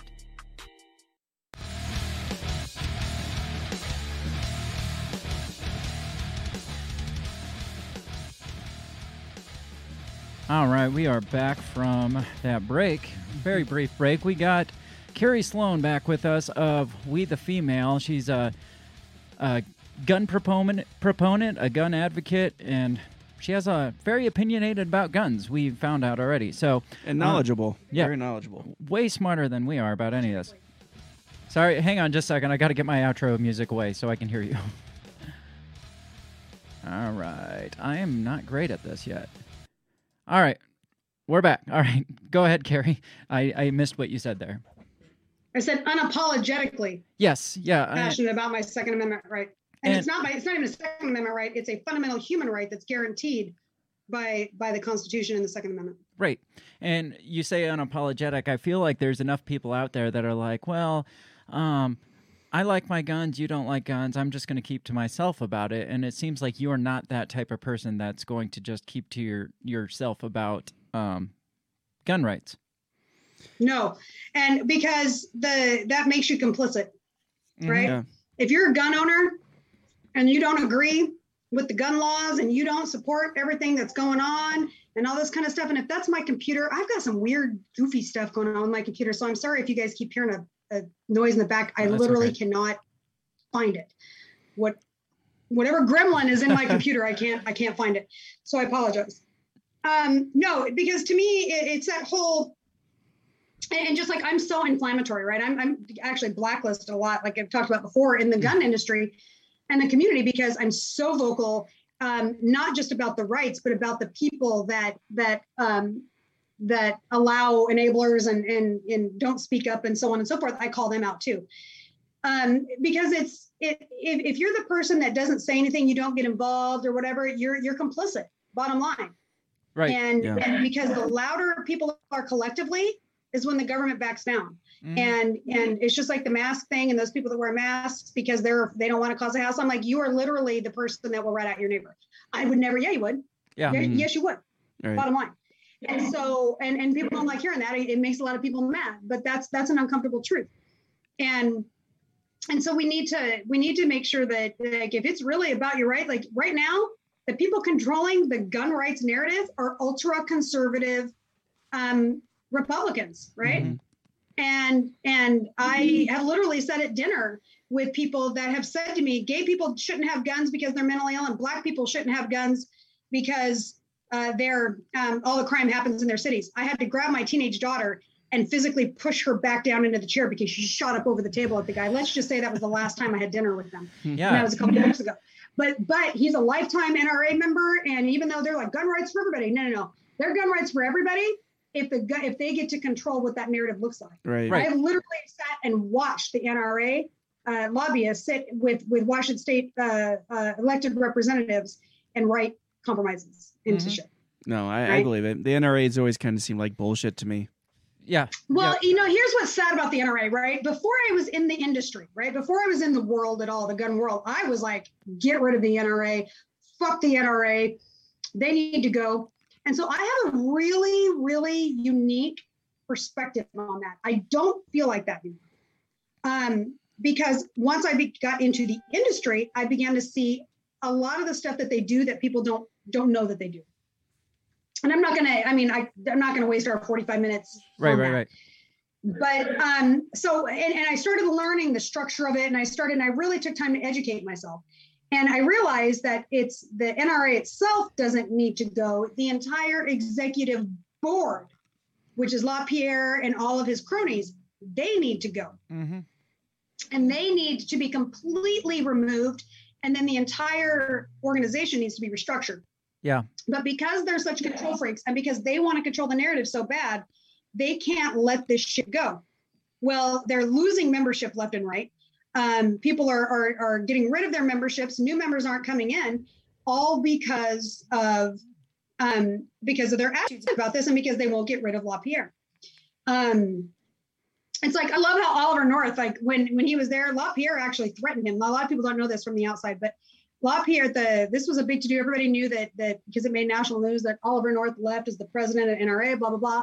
Well, that's because a bunch of stuff had come out about LaPierre being, um, you know, how he was spending money and so on and so forth, and and Oliver North wanted him gone. And LaPierre's like, if you dare try to, he tried to blackmail him. Now Oliver North was like, and took off on his own. So you know what I mean. And I'm not. Con- I, don't get me wrong. I'm not supporting Oliver North. I'm just saying at least he had some fucking integrity to do that. Right. But um, that's so. I, I, I they have become such a voice and a brand for better or worse for guns that I have literally had. I own a day spa. My my past life was was uh, 25 years in the beauty industry Okay. and uh, I, I still own the salon and, and I'm in there one day a week, kind of. But I, I have a client who came in who was ultra, ultra right wing, MAGA nut job, gun owner, all this kind of stuff. And when I told her I wasn't an NRA member, she looked at me confused. And I said, "What, what, what, what do you? I don't understand. Why are you confused?" And she said, what do you mean you own a gun and you're not an NRA member? She legitimately thought that I had to be an NRA member to own a gun. Oh What? wow. That that says a lot about the um the knowledge The of- branding. yeah. Well, and the the knowledge of Or lack of. or lack of knowledge of um the general public Right. when it comes to gun gun rights and gun laws and things like that. Right. And so this is and so the for for from the anti-gun side and from the pro-gun side. Um, I mean, how many people, right? People forget the gun community, whatever that means, or the suit 2A community, or whatever that means. People, it, it- people in the gun world forget that we're about 1% of the gun owners in America, right? That Right. like 30, right, of the, what we're sitting at approximately 100 million. I think is way higher than that. I think, I think we're closer to half, but, but easily it's safe to say based on statistics of, of what we know that's purchased, 33 to 30 or to 40 percent of Americans own own some sort of firearm, Mm-hmm. and and that's a lot, right? And so, for better or worse, the NRA and and the anti-gunners, right? Because they're they're part of this, right? The especially the Moms Demand and Shannon Twats and all that kind of stuff. They're what? No, j- keep going. We No, we, you're we good. like You're it. she's good. buddies with you know she because she's buddies with Cunt Mala, Yeah. vice president, right? So um, I love that word by the way. But uh, they uh, they have also branded it right that the NRA is is like gun owners are the NRA. So if, if- whether you like it or not, we we have to understand that to a certain degree, that branding is is, is said something, right? right. And if you get rid of it, there's going to be from the from the people that are pro gun that don't know the difference. And I, I have a feeling there's a hell of a lot more of them out there than we even realize. You get rid of it, then right, what's that that fatalist domino effect, right? Right. Mhm. That begins to happen. Well, if they're gone, I we might as well stop, you know, we might as well give up. Now, is that a little extreme? Yes. So is them thinking that they're all going to start knocking on everybody's doors right away and, and showing up. That's not how they're going to do it. You know what I mean? It's going to be way more subtle than that. So I'm I'm not an, I, I actually the hubs and I renounced our membership, we got rid of it um, before I was even in the industry because we didn't like the direction it was going. Um, and I'm not a member, and I don't plan to be a member Mhm. um, anytime soon. I, I do, whether I like it or not, see that there is some benefit to it being out there.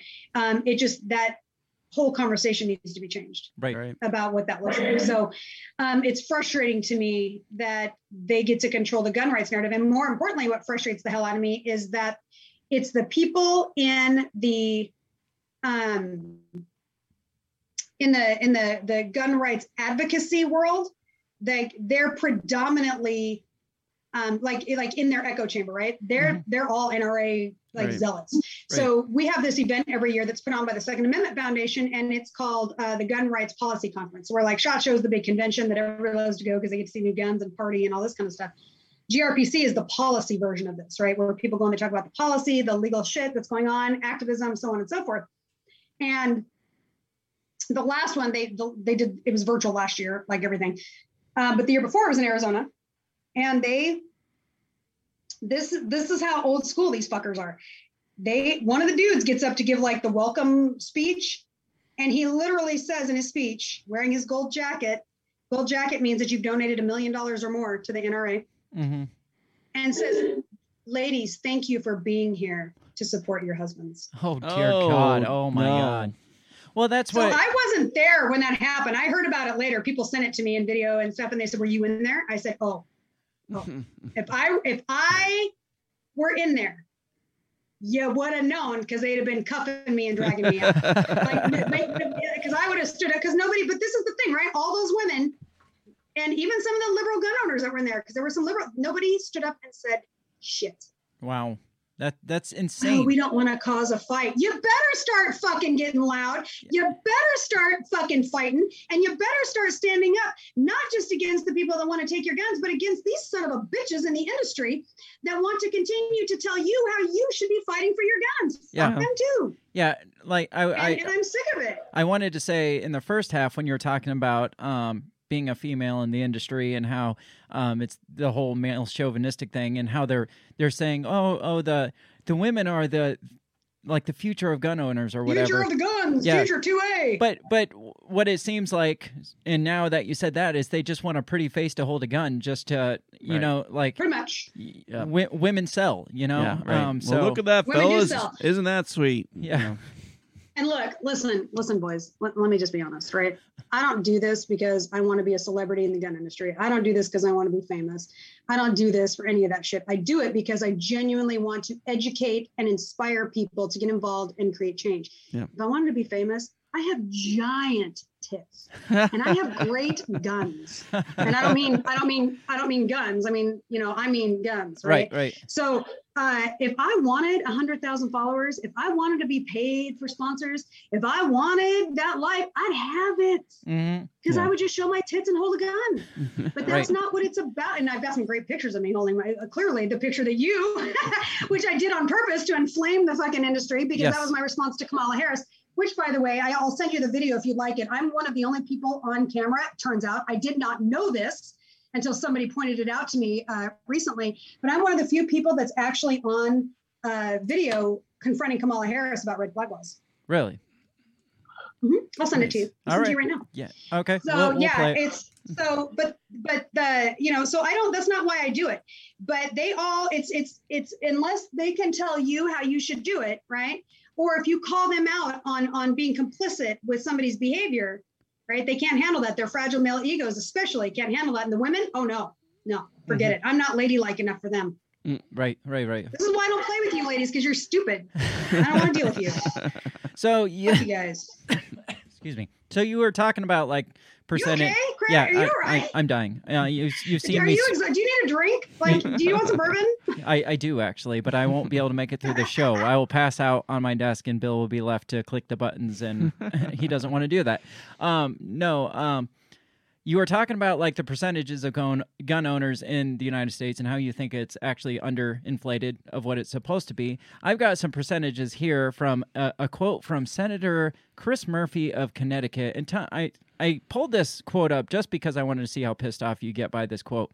Um, Chris Murphy. Like you need anything to inflame me? Come on. Chris Murphy said um, in response to like all the gun laws that are being proposed and how um, the filibuster is keeping at the 60% that they're never going to get. Um, but Chris Murphy is quoted as saying, Democracy dies when things that have the majority support in Congress and the support of the president and 90% of public support but can't be law. Democracy dies because 90% of, the public apparently want these proposed gun laws. What do you- okay. Um, I would like to know of the 90% of the people that they that he pulled to get the statistic, Mhm. um, 90% of how many people were pulled? Right. 10, Yeah, right. 100? And where did he get his sample from? Would be my question. And did you did you go to LA or San Francisco? Yeah. right? So first of all, that's I statistics make me nuts, right? I was a debater. I'm sure you're shocked in high school um, and in college, and and so I I know how to play that shit really well, um, and and understand that stuff. So that's why I like to go right to sources. And again, they can still be manipulated, but if you go to the FBI's website, the way they have it broken down is actually really good, because it is so broken down into so many categories. It's overwhelming, which I think that's part of why they do it to make it hard to to, to read it. Right. But um, but those are the most accurate statistics that are out there. Mhm. Um, but first and foremost, I mean this this doesn't even play to my gun rights um, knowledge. This plays to my passion for civics and understanding uh, and understanding civics in American history. And I get, in fact, I watched a friend of mine because I called him out on his post because he's ultra conservative dude. I train with him actually regularly, and he called it a democracy. I said, except we're not a democracy. Mhm. We enjoy some of the benefits of democracy under our constitutional republic. So, first and foremost, whether you are, no matter what your political affiliation is, you need to get that out of your mouths. We are not a democracy. Right. I absolutely, so therefore, we do not have mob rule. Mhm. Um, so, fuck your 90%, Mr. What's his name? Uh, Chris, Chris Murphy. whatever, Yep. senator, whatever, and shove it up your ass. Because um, all of you Democrats that keep pushing, and Patty Murray, I'm talking to you, uh, Miss Man Woman up here in Washington State, um, and Cunt Mullah, and the rest of you, we're not a democracy. Okay, first and foremost. So let's. So the fact that all of these, especially the Democrats, keep doing this. This is a this is a programming thing. Did you see that tweet? I actually tweeted about this because I finally were like, this is this is being done on purpose. This is trying to make people believe that we're a democracy so that they can begin and they're playing on people's ignorance and so that they can they can act the way that they want to and and manipulate people the way they want to and they know that the people are not um, educated and and they what's even worse and more pathetic is that they know that they're not going to take the time to educate themselves yeah Right. Right, right, Yeah. because it's too inconvenient to actually reach it for yourself these days. Yeah. Um, you let the you you let the experts handle that because that's that's how we do things. You trust the science, you trust the experts, you trust all those people that were put in those high positions for a reason because they're smarter than us. Like uh, Ga- Right. Gavin Newsom that said, um, "Well, well, we're not going to release this information because it's too complicated for the general popul- population to understand." So um, once they have us believing that it's too complicated for us to understand, well, then we have to trust them because they're the experts. Yeah. Well, and this has been planted years ago, or like decades ago, right? And people don't realize this. You know, they, I mean, um, they, I know they don't teach civics anymore. Some, I guess, from what I understand, some schools do, um, but for the most part, they don't teach civics anymore. That's that's been done on purpose, and you know, they they really don't get into depth about a lot of what's going on with um, in school. So this has been set up for a long, long time. And and uh, I was on Ben Stein's. I was I was uh, grateful to get that dude's like that guy's brain is just beyond me. Wow, is he amazing? Mm. Yep. Um, but I got to be on his podcast, and I actually um, do you did you see that, Craig? Where I there was like, you just shut down Ben Stein. I'm like, I'm pretty sure he is, right? Because he was I, I I didn't agree with him. And Right. what's great is he was like. You're right, because he went after the teachers and how the teachers are cracking this. And I said, uh, with all due respect, sir, I disagree with you because this is really ultimately, at the end of the day, this is parents. Mhm. And this is parents who have been programmed to be lazy for, for out of many reasons, right? Divorce culture. And I mean, really want to go down the rabbit hole, right? People can talk about the divorce culture and, and perpetuating that and, and, you know, uh, children being raised by the TV and so on.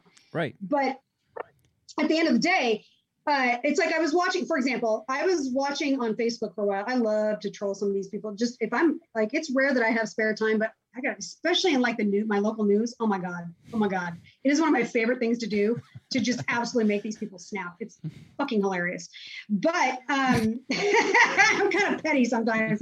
But they, these women were losing their, I don't even remember where it was, but they were losing their shit because their school board said that they're not going to do X, Y, Z, and their superintendent said they're not going to do X, Y, Z, and I and I laughed and I said, and I, I said I'm literally typing this and laughing at you right now because you're bitching about a group of people that you have fucking control over. Right.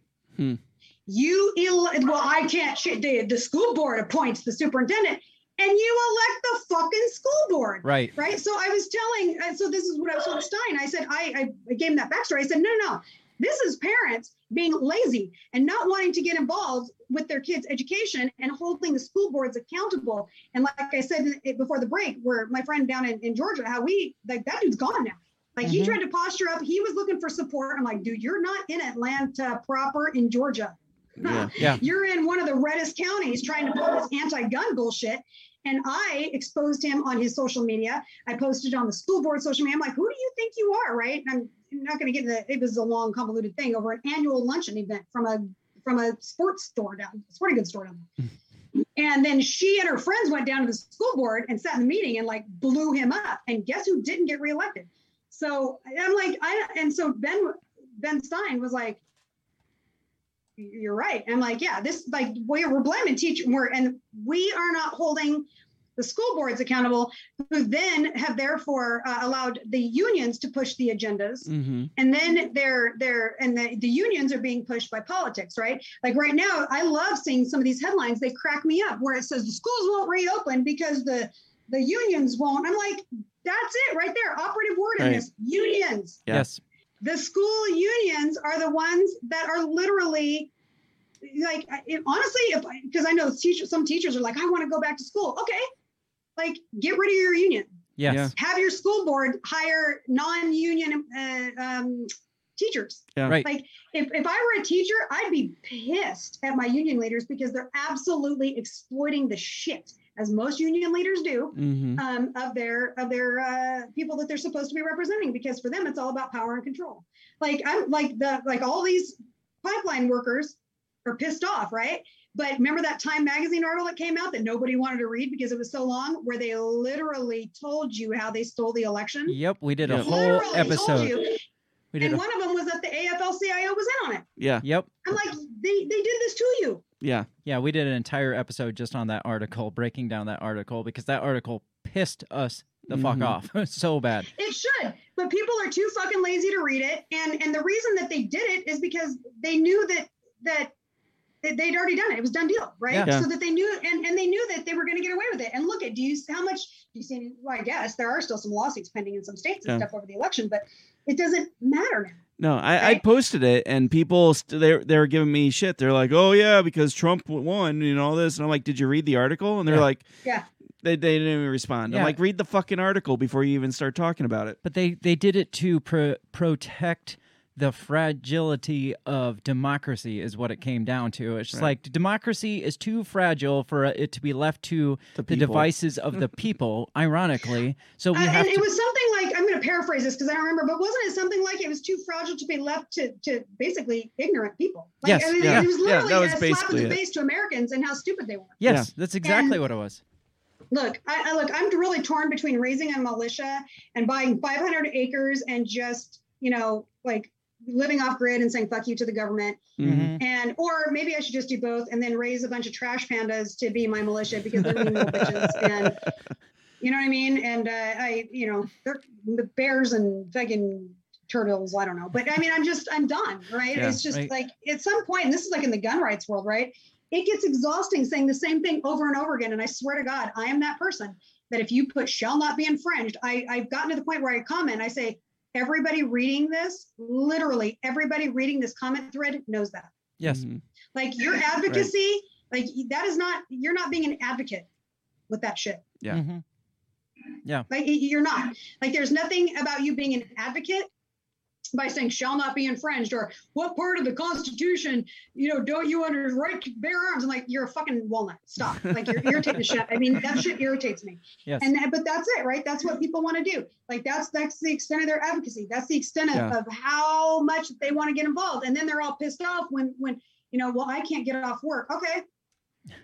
Then if you look, if you're legitimately in a position where you can't get off work, you don't have the time to go. There's a hell of a lot of organizations out there, including my own. I'm just gonna throw that out there. That you, I'm a nonprofit. That the We the Female is that you can donate to. That's actually out there doing work, right? Right. So so support. You can't afford it. Cool. Share their posts. Right. Stop sharing fucking memes, Yeah. or at least once during the day, and share one of their posts. exactly. Right. Yep. Uh, get in, like, go, you know, get involved and create community uh, networks after school or after work. Right. There's shit you can do. And I just wrote a, I just had an article published in the Truth About Guns about that actually. Um, I can send you the link for that if you want, but uh, it's about how um, how you can actually get involved, right? I don't when I write articles, I don't just write an article just say this is this is what you know this is the problem. I actually write about how you know what what's that call to action? What do we need to do? What are those talking points? And especially with gun rights. Mhm. And I'm telling y'all, it's it's women. Like Mhm. they they have the gun control zealots have weaponized women. Hmm. Because women, if you think about, I actually started writing a book about this, but writing intimidates me. Believe it or not, even though I've been published, it still it intimidates me. Women have been the rise and fall of empires throughout centuries Mhm. right? I mean, we're women are incredibly powerful, which is why, like, here's some controversial shit for you, which is why the Christians and the why all the major religions oppress, like repress us, Yes. right? And and want to want to keep us quieter. yes, even you good Christians out there. Um, go back and read uh, go back and read the council of the about the council of Nicaea and the 12 chapters that were omitted from the Bible. They were all about women. Um, but, but so because we're so incredibly Helen of Troy, right? Mythological or not, I don't think so. Do I think it was a big horse? No. Do I think that she was absolutely the fall? You bet. right? Cleopatra. I mean, but you know, Queen Elizabeth, right?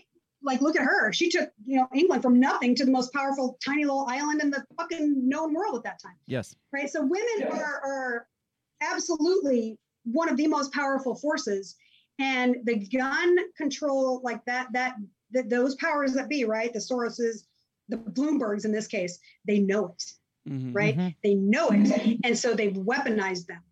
And anytime that women get vocal in any capacity, they push everything that they can to silence them. Enter the NRA and that whole conservative anti-feminist side of it, and they're like, "Well, we don't want to." Call. I'm like, "You're literally part of the problem. Yes. Like that's that's part of the problem. You need to be loud. You need to be verbally violent. You need to be out there. And you know, it's like they like one of my biggest beat. Like, see, I'm on my bullshit. Are you loving this? Because you ain't got to say shit this entire time. I'm just going off. So I feel like every single argument I've ever had about gun control is like being like being thrown down into this one uh, podcast. That's okay. That's okay. We like it. But oh god, it just it, it absolutely it just makes me nuts, and I totally lost my train of thought because I was giggling at myself. Um, anyway, I'll come back to it. But it, it's it's it's irritating to see that and and how they they you know well we don't want to shake up you know feathers and we don't want to we don't want I'm like but you need to Yeah. Mhm. right the reason i'm being heard the reason i get heard outside the echo chamber of the gun of like you all sitting there on each other's podcast saying you're doing something hmm is because i'm i'm loud Right. because i'm in your face. Because i'm bringing a narrative in that isn't talked about. And and you you're not you're oh that that's what it was. So their big one of their big arguments on the gun we need to be logic. We don't need to be emotional and, and like they are. And and aha i've had a couple of them but the biggest aha moment for me with that that video i don't know if you got it yet but that was in when it was after that video i went to the bathroom in this place wherever it was this public place. And um, i don't you don't have to watch it now but Yeah, um, in this whatever it was that this Kamala Harris was in, and there were a bunch of women in there, you know, kissing her and oh, God worship disgusting bullshit of a politician. And and I and I was whenever I washed my hands, I was playing it cool, man. I was in my zone, and it was awesome. And I say, no, it's really unfortunate. I never said shit about um, pro con. Just like in the video, you'll see, I never said pro con, nothing either way. hmm Um, but uh, I said, you know, it's really unfortunate that she wasn't willing to talk to a domestic violence survivor about red flag laws. Right. And I let them open their mouths and start running, which they went immediately into their canned program trained answers, right? You guys know this stuff. This is Yeah. what they do. And then I looked at them and I said, I'm the domestic violence survivor, and a red flag law would keep me from being able to defend myself if my abuser showed back up because he violate he consistently violated his restraining order Mhm. and they just went like this. Oh my God, I'm so sorry. I'm so Oh, sorry God. that happened to you. I can't believe that happened to you. And I walked out. Interestingly enough, this entire interaction, there was an ABC reporter in the stall, and I guess she washed her hands and came flying out the door. And she caught me, and I had a conversation with her for 10 minutes. She was like from LA hmm covering the Kamala Harris campaign, right? Because this is before, sh this is when she was still uh, sandbagging the you're sandbagging herself because she's a shit a shitbag uh, Right. can, presidential candidate with less than one percent of the vote, um, and couldn't fundraise. So um, she, and that's why she came here because it's super like our attorney general is riding their dick because he's he's got bigger ambitions. So, um, but uh, so they just they they they stopped. So I walked and I, I left, and as I'm, I'm driving home and I'm processing this, and I'm like, my story, right? My tragedy is what cracked their their um their barrier, their wall, right? Right. And so I realized in that moment that that the whole argument that we need to use logic and facts and not emotion is absolutely useless. Right. Yeah. And then we actually have to fight fire with fire because these people, everything is done out of emotion, right? I mean, you, I mean, good lord, all you have to do is scroll through Twitter and like have a drink first because it's a hot mess. Twitter's a Right. fucking dumpster fire.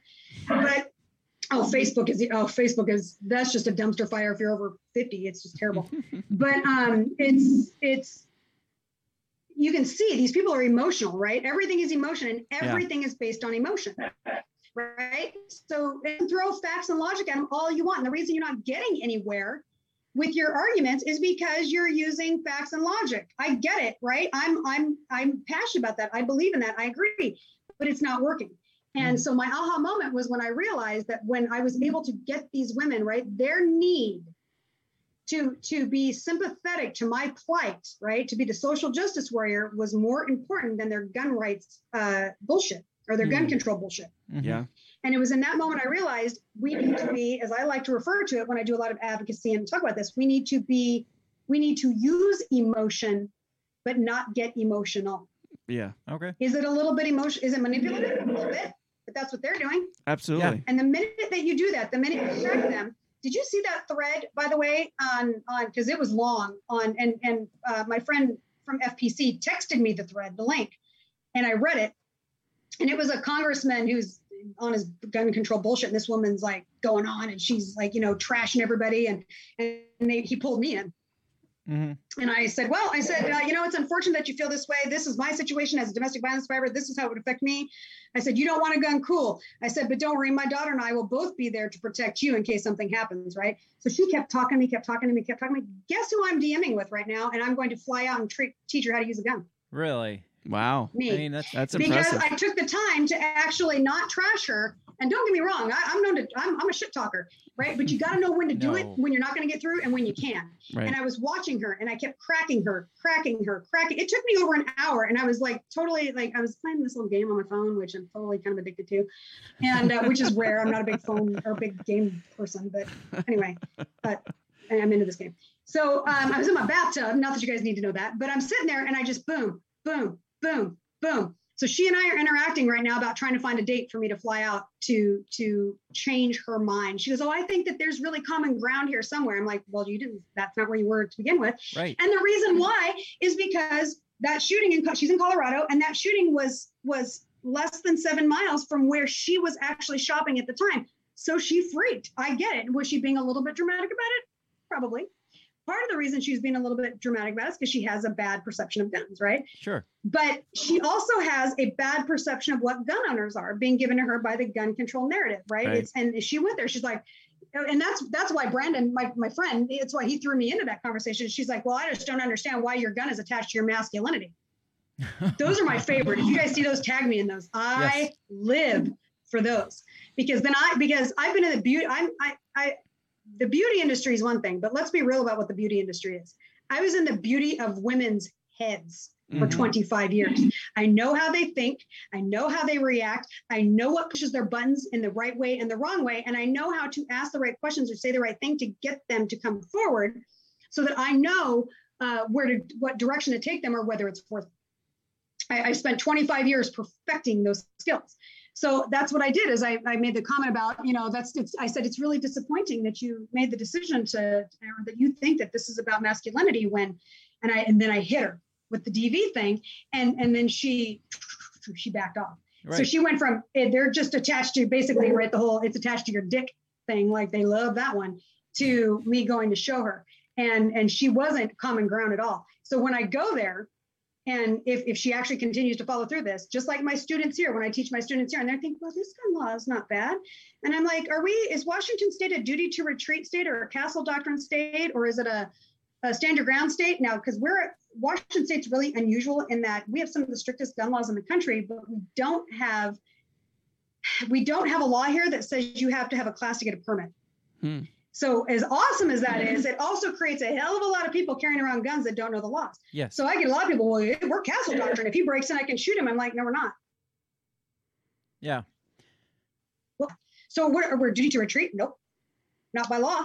What, what, what do you mean? No, we're not stand your ground either. We're duty to retreat by precedence. We don't have a law. And they're like, oh, and I'm like, that's a hell of a lot worse than an actual law because now you don't have something you can challenge, right? Right. Like, a- like a law you can challenge. So, and there's never been anything that's put in place for that here in Washington State. And so they go really quiet, right? Mm. And so I ask all of them at the beginning of my class, I say, so do you think that there's such a thing as a, as a good gun control law or a good gun law or whatever, right? And I said, there's no judgment. Nobody's judging you. I'm not, I'm not, you know, if anybody else says anything, I will shut them down. I want you to speak freely. Usually 60, 70% of my, my students, well, yeah. And some of them are like, yeah, but it's, it- it's going to affect, us." you know, some people get the logic, but I get a lot of them that are like, oh yeah, people that are mentally ill shouldn't have a gun.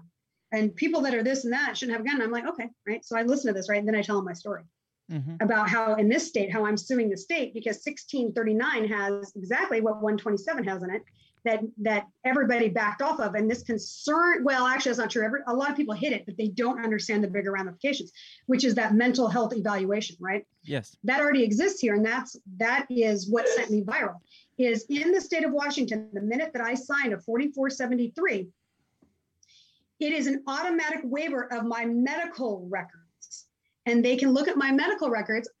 I was beaten and did what I should have done. I went to therapy and I have PTSD on my medical record. Oh. So remember back, circling, circle back. Let's talk it. Let's talk it back to the beginning when we were talking about how things are are written, but it's more about how policy is not written. That's going to more impact your life. Mhm. Politicians do that on purpose. So 1639 has that in there, but there's no criteria about what they will approve, what they will deny, what medications are approved or not approved, right? Because uh, smoking cessation meds are usually uh, classified in the antidepressant category, right? Um, my girlfriend had a double mastectomy. She had breast cancer, had double mastectomy, and had to have a hysterectomy. And the pill that they had her on for so long that's that was a hormone regulator Mhm. was classified as an antidepressant. And I told her, she goes, so when I was on that, I could have been denied a gun. I said, based on what isn't written, yeah. I said it's arbitrary, right? If Margaret decides she's pissed at her husband that day and didn't change her fucking hormone patch, guess what? You may not get a gun. Wow. And then guess what happens? A year later, they passed red flag laws. And if you think for a minute that if you've been denied the purchase of a gun because they don't think you're mentally stable, do not think for a minute that that isn't going to be, they're not going to put you in the radar for a red flag if there's ever a call made. Right. Right. Right. So, so this is that's what's going on at that at the at the federal level with that psycho with that background check thing. So that's what threw me into this, and it blew my. So I tell them all that, and they're like, "What? What? What?" what? And I said, "Mhm, "Right." So then, two thirds into the class, I asked them again. I say, "Do you think that there's such a thing as a good gun control bill?" And every single, I have turned them into like ready to join a militia Hmm. by the end of it. And like I'm it. like, this is where you get, this is it, right? This is the change. This is where you get them, right? You get those moderates, you get those, I don't want to get involved. And all of a sudden they're like DMing me going, what, do, I wrote this for my senator and I, for the, or my state representative. Is it okay? Should I send this? And I'm like, send it. S- Mhm. Send it like a five five six all the way down, like you know. And so this is this is this is where I'm at with this, and this is the key. So this is what cracks me up about the gun rights advocacy world, right? Is they think that they know what to say, Mhm. but they don't. Hmm. And so I'm out there when I became an instructor, I'm out there changing these minds and watching these people, watching these light bulbs go off, right? And, and, and with anti-gunners, right? And I get them at least to the point where they're going, well, we've got to do something. I said, do you realize that every single law that has been passed has no no data to support whether it's going to work, but your politicians said it to you because we have to do something Right. but that the only people it ends up affecting are people like me hmm. silent right and if that's the point listen y'all that's the point where you just stop okay? Don't keep hammering because they're already like you you've shaken what we call in the industry an OODA loop right? Like it's a it's a it's a whole thing. But you, like you've hit them with shit that they're not used to hearing right? Mhm. so the minute that you start to see a little bit of resistance verbally or even body language wise just drop it right? Hmm. and I promise you, if you don't keep going at them, when they have a question about gun control, they will come back to you. Really. And now you become a resource and not an adversary.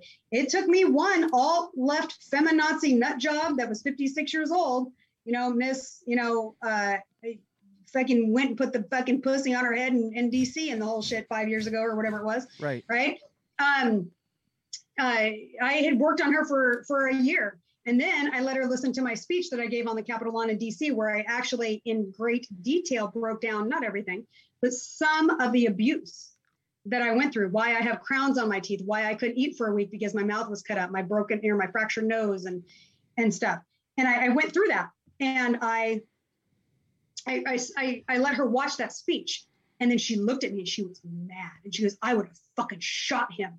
and I just got real calm and I looked at her and I said, Would you? And she went real quiet. And I said, "Would- Would you have shot him? She goes, well, Yeah, I would have. To save my life, I would have. I said, Okay. And I let it go. Hmm. A week later, she ran into me and I was in my workout clothes. So I was kind of printing. And she's like, What's going on in your hip there? You know, and we were kind of, she's poking. I said, It's my gun. And she goes, I said, Do you want to see it? And she goes, Yeah, I, I do.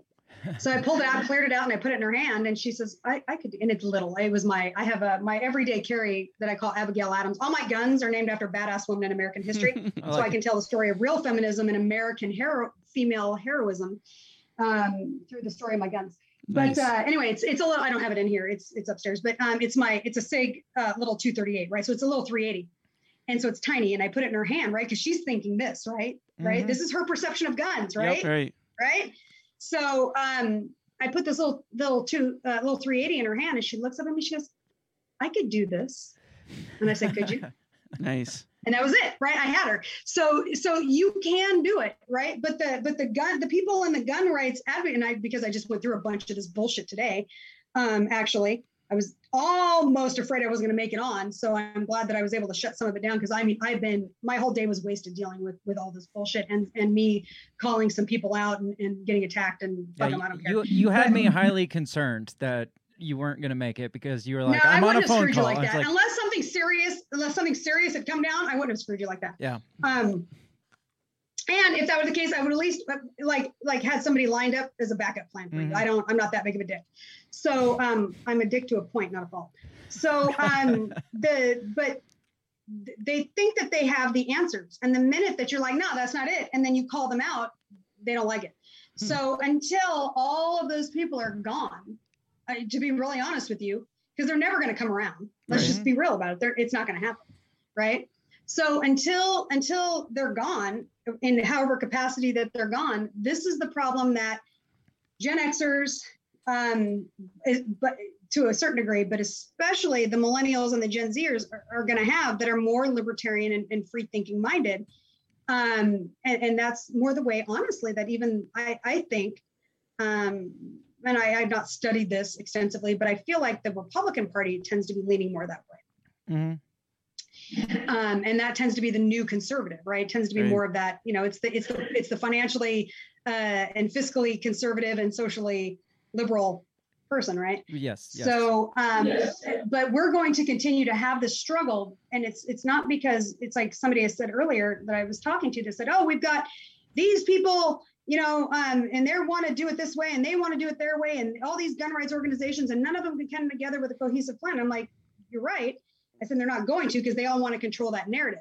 But more importantly, it ain't about that. It's about that old guard not wanting to create the bridge to these new people and reach out and see things the way they want to see them. Mm-hmm. And it's that kids these days and fuck these bo- boogaloo boys and all this stuff. And I was like, I ended up on the fucking TV as the face of the as the mother of the goddamn boogaloo on Fox News when I was at a when I was at a reopen rally. And the picture, this was my little lesson in learning what stock photos mean.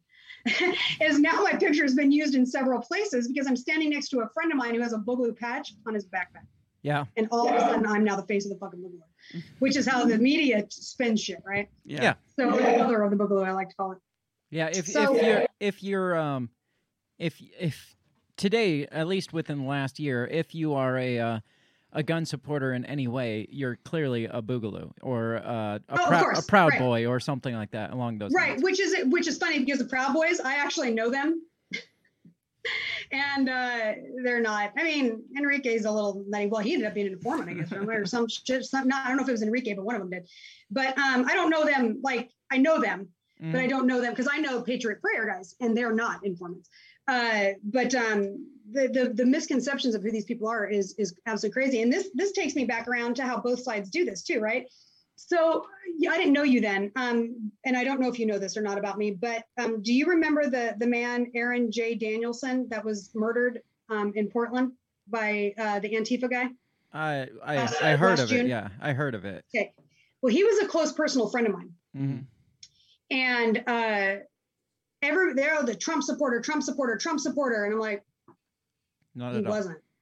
He was he was about as anti-government as it got, um, and was and and and he. I know of I of all the things that I know that he's pissed about. I know for a fact that he is not.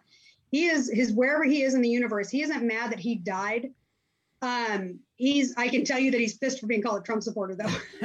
That's the thing that and him his off. legacy is being left that he's a Trump supporter. Mm. Um, but that's that's so both, and that's what kills me is right. Both sides do this, but I think the people that are, are I feel that are, and maybe it's just because I'm in the gun world and it tends to be a very conservative uh, um, conversation. So it might be a little bit of an echo chamber for me, but I feel like they're the worst at, at denying how narrow-minded they are. Right. No, So- I get it. and and that they can be just as hypocritical as a lot of the Democrats. Now, Yeah. they're not quite as bad on a lot of issues. I will say that, especially the race issue. Um, um, but overall, it's it's pretty bad. So, I, I, I just I don't I don't get it. so before we, as before we wrap this up, I, I want to get back a little bit to some of these the the whole proposed gun laws or that at least the push for it that's going on right now because that's the reason why we're talking about this right now is this whole giant push for once again for extreme gun control laws and it begs to question because you see it all over social media. Do do gun control laws actually do jack shit? Because the state of Colorado has some of the more strict gun laws, and they've had how many mass shootings in the last since Columbine in the last twenty five years or twenty years, however long ago that was, twenty three years. Well, mass shooting has been redefined um, over the over the years. So in the 70s, a mass shooting by the FBI was, I believe, it was five, not counting the shooter Mm-hmm. to be killed. And now a mass shooting is defined as two plus Oh, the Uh, the. that's if- a if mass the- shooting. Uh-huh. Right. So the, the the goalpost has changed to be able to inflame the numbers, right? Mm. Right. I mean, so if we're really going by that, um, do you know how many mass shootings actually happen every day in Chicago?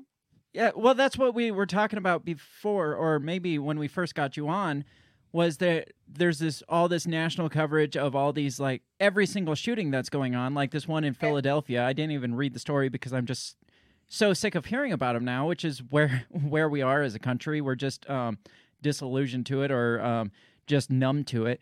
Um, but the national coverage of a shooting on the streets in Philadelphia. It's like how many how many shootings on the streets of Chicago happen every single freaking day that don't get coverage because Right. typically it doesn't fit the narrative of uh, the the white guy that goes in and shoots up a church or a school or a or a Muslim temple or something like that. So, I mean, just the fact that they're making it so public now, every single shooting, it is obviously an agenda driven thing because we're not seeing national coverage of every single Chicago um, shooting that happens. We're not seeing national coverage all the time up until they start proposing these these gun control laws. Then all of a sudden oh look at this. There's been seven mass shootings in the last seven days. I saw that what that was the Yeah. day of the colorado shooting. It was like this is the seventh mass shooting in seven days. And it's like but but really because when you read some of them it's like you said um, they've completely changed our perception of mass shootings and it's like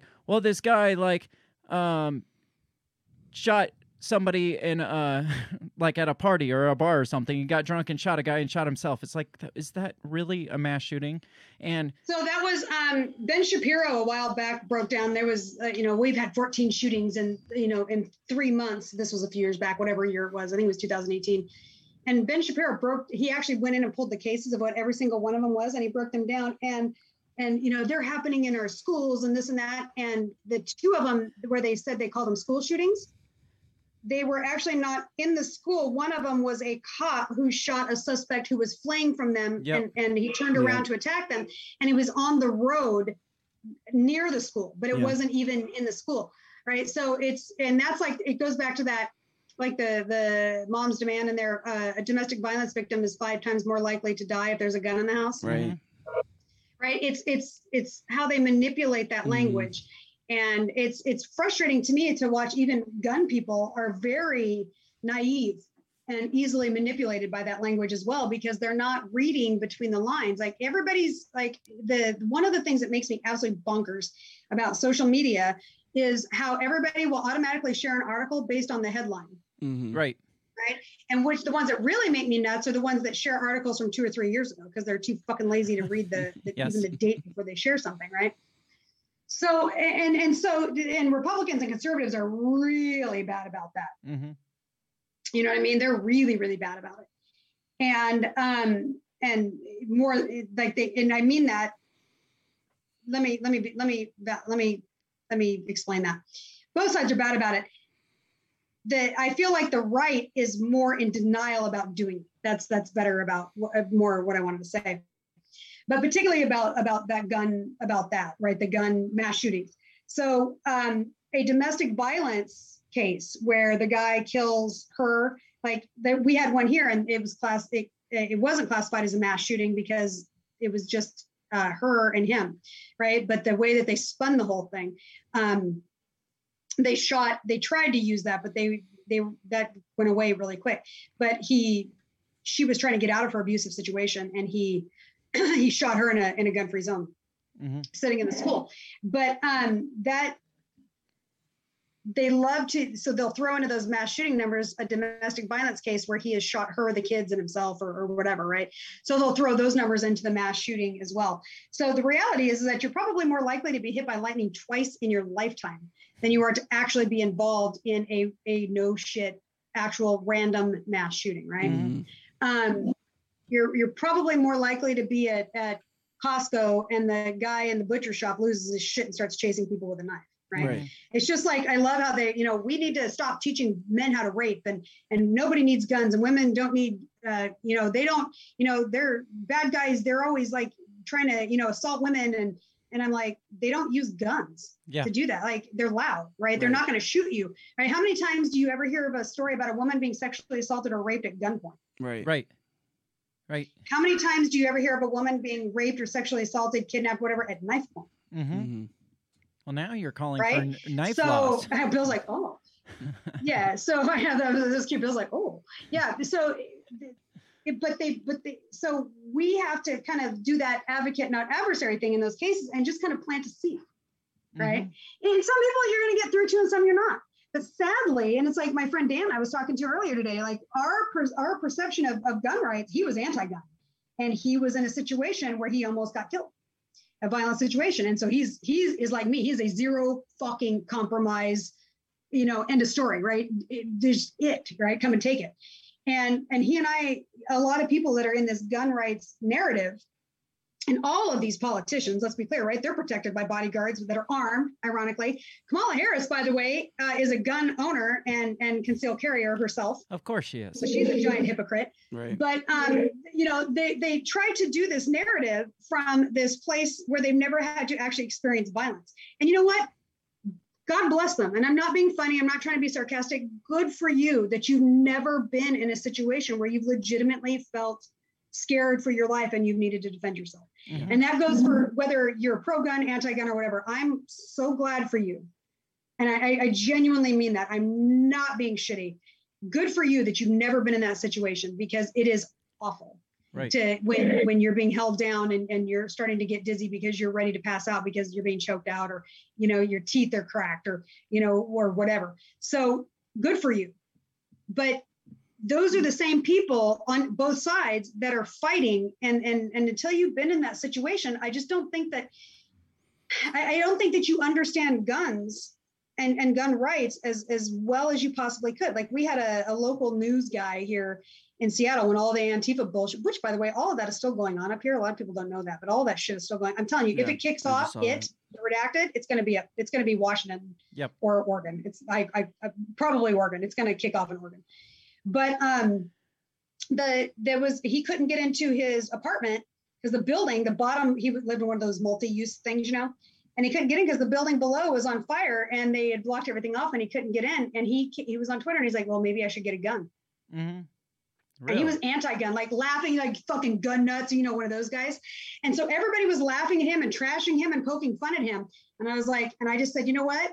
I said, it's unfortunate that you had uh, had this experience. I said, I'm a firearms instructor, and if you decide you want to make this decision to to move forward and, and learn how to use a gun, let me know, and, and I'll come teach you for free.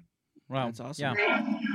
Well, and uh, and he, I don't know what he ever ended up doing. He, I actually DM'd him. I talked to him a little bit in DM, and and uh, whether he ended up doing it or not uh, with somebody, I, I don't know. mhm. But that was a moment, right? And because so many of these people had never experienced violence, right? Right, They, right. That's the big they, kicker. uh, they're just like, ah, ha, ha, fuck you, motherfucker. You had your chance. And I, I get you. Believe me. Part of me is, I'm petty. I, I get it. right. But that was a moment, right? That dude was scared. Yeah. Yeah. Yeah. And, and sometimes that's what it takes before, and unfortunately, that's what it takes before people finally realize that these politicians are are look at right. These are the same people right now. They're telling you that they want to take away your guns. They Mhm. literally put a fucking fence around your building. Right. Yeah.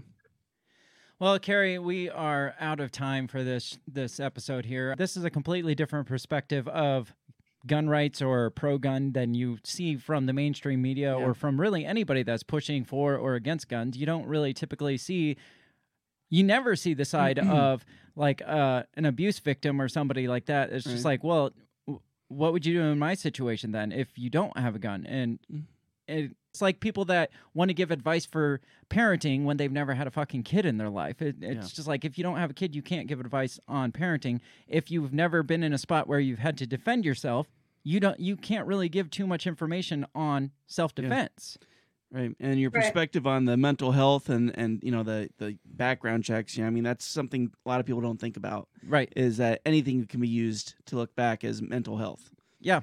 Um, I don't know if you want to continue to rant. We can do some bonus content if you if you're really feeling like going on because I could keep talking. I don't know if you got time or not, Bill, but um, if if you want to do some bonus content, um, let me know.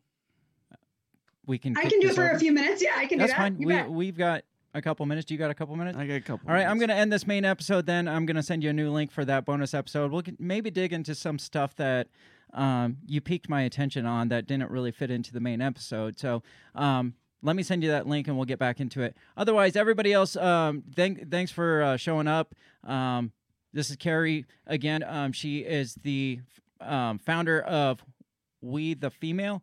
Tell us, tell us where we can find all the information about you, Kerry. A we uh, wethefemale.net, uh, and feel free to you can donate there if you'd like. Um, I also have uh, you can find me on Instagram at Stilettos and Shotguns. That's my shit posting and very political page. We the female underscore official on ins on uh, Instagram. That is my the the page where I do all of the the work, the domestic, all of the the advocacy work. Um, you can find me on Facebook for now. Um, and uh, on both of those as well, we the female and uh, stilettos and shotguns. And then I'm on Twitter as the real S underscore N underscore S. Perfect. Check out Kerry. Um, and like I said I, I, before, I'll post all the shit on uh, the show notes so you can find um, anything you want about her or anything that she talked about. Um, check us out on social media. Share this episode around. If you heard something that you had no idea about, like we did, share it around because there's pro- other people that probably have not heard that. Um, we're going to get back here this weekend for the weekend wrap up. So um, be sure to check that out. Otherwise, um, enjoy the rest of your week. Kerry, we will talk to you in just a couple minutes. Absolutely. All right. Thank every- you for having me on, and thanks everyone. Yep. Have a good week. The Break the Bell podcast is brought to you by you. So pat yourself on the back because without you, we would be talking to ourselves. A special thanks to our Patreon members, Remzo and Justin. A shout out to our sponsors, Goulash Media, On the Run with Remzo W. Martinez Podcast, and Banzot Media. If you'd like to help support us, visit patreon.com slash breakthebell or buy our garbage at breakthebell.bigcartel.com. Get back here next time and let us continue to invade your earholes and as always, never stop talking.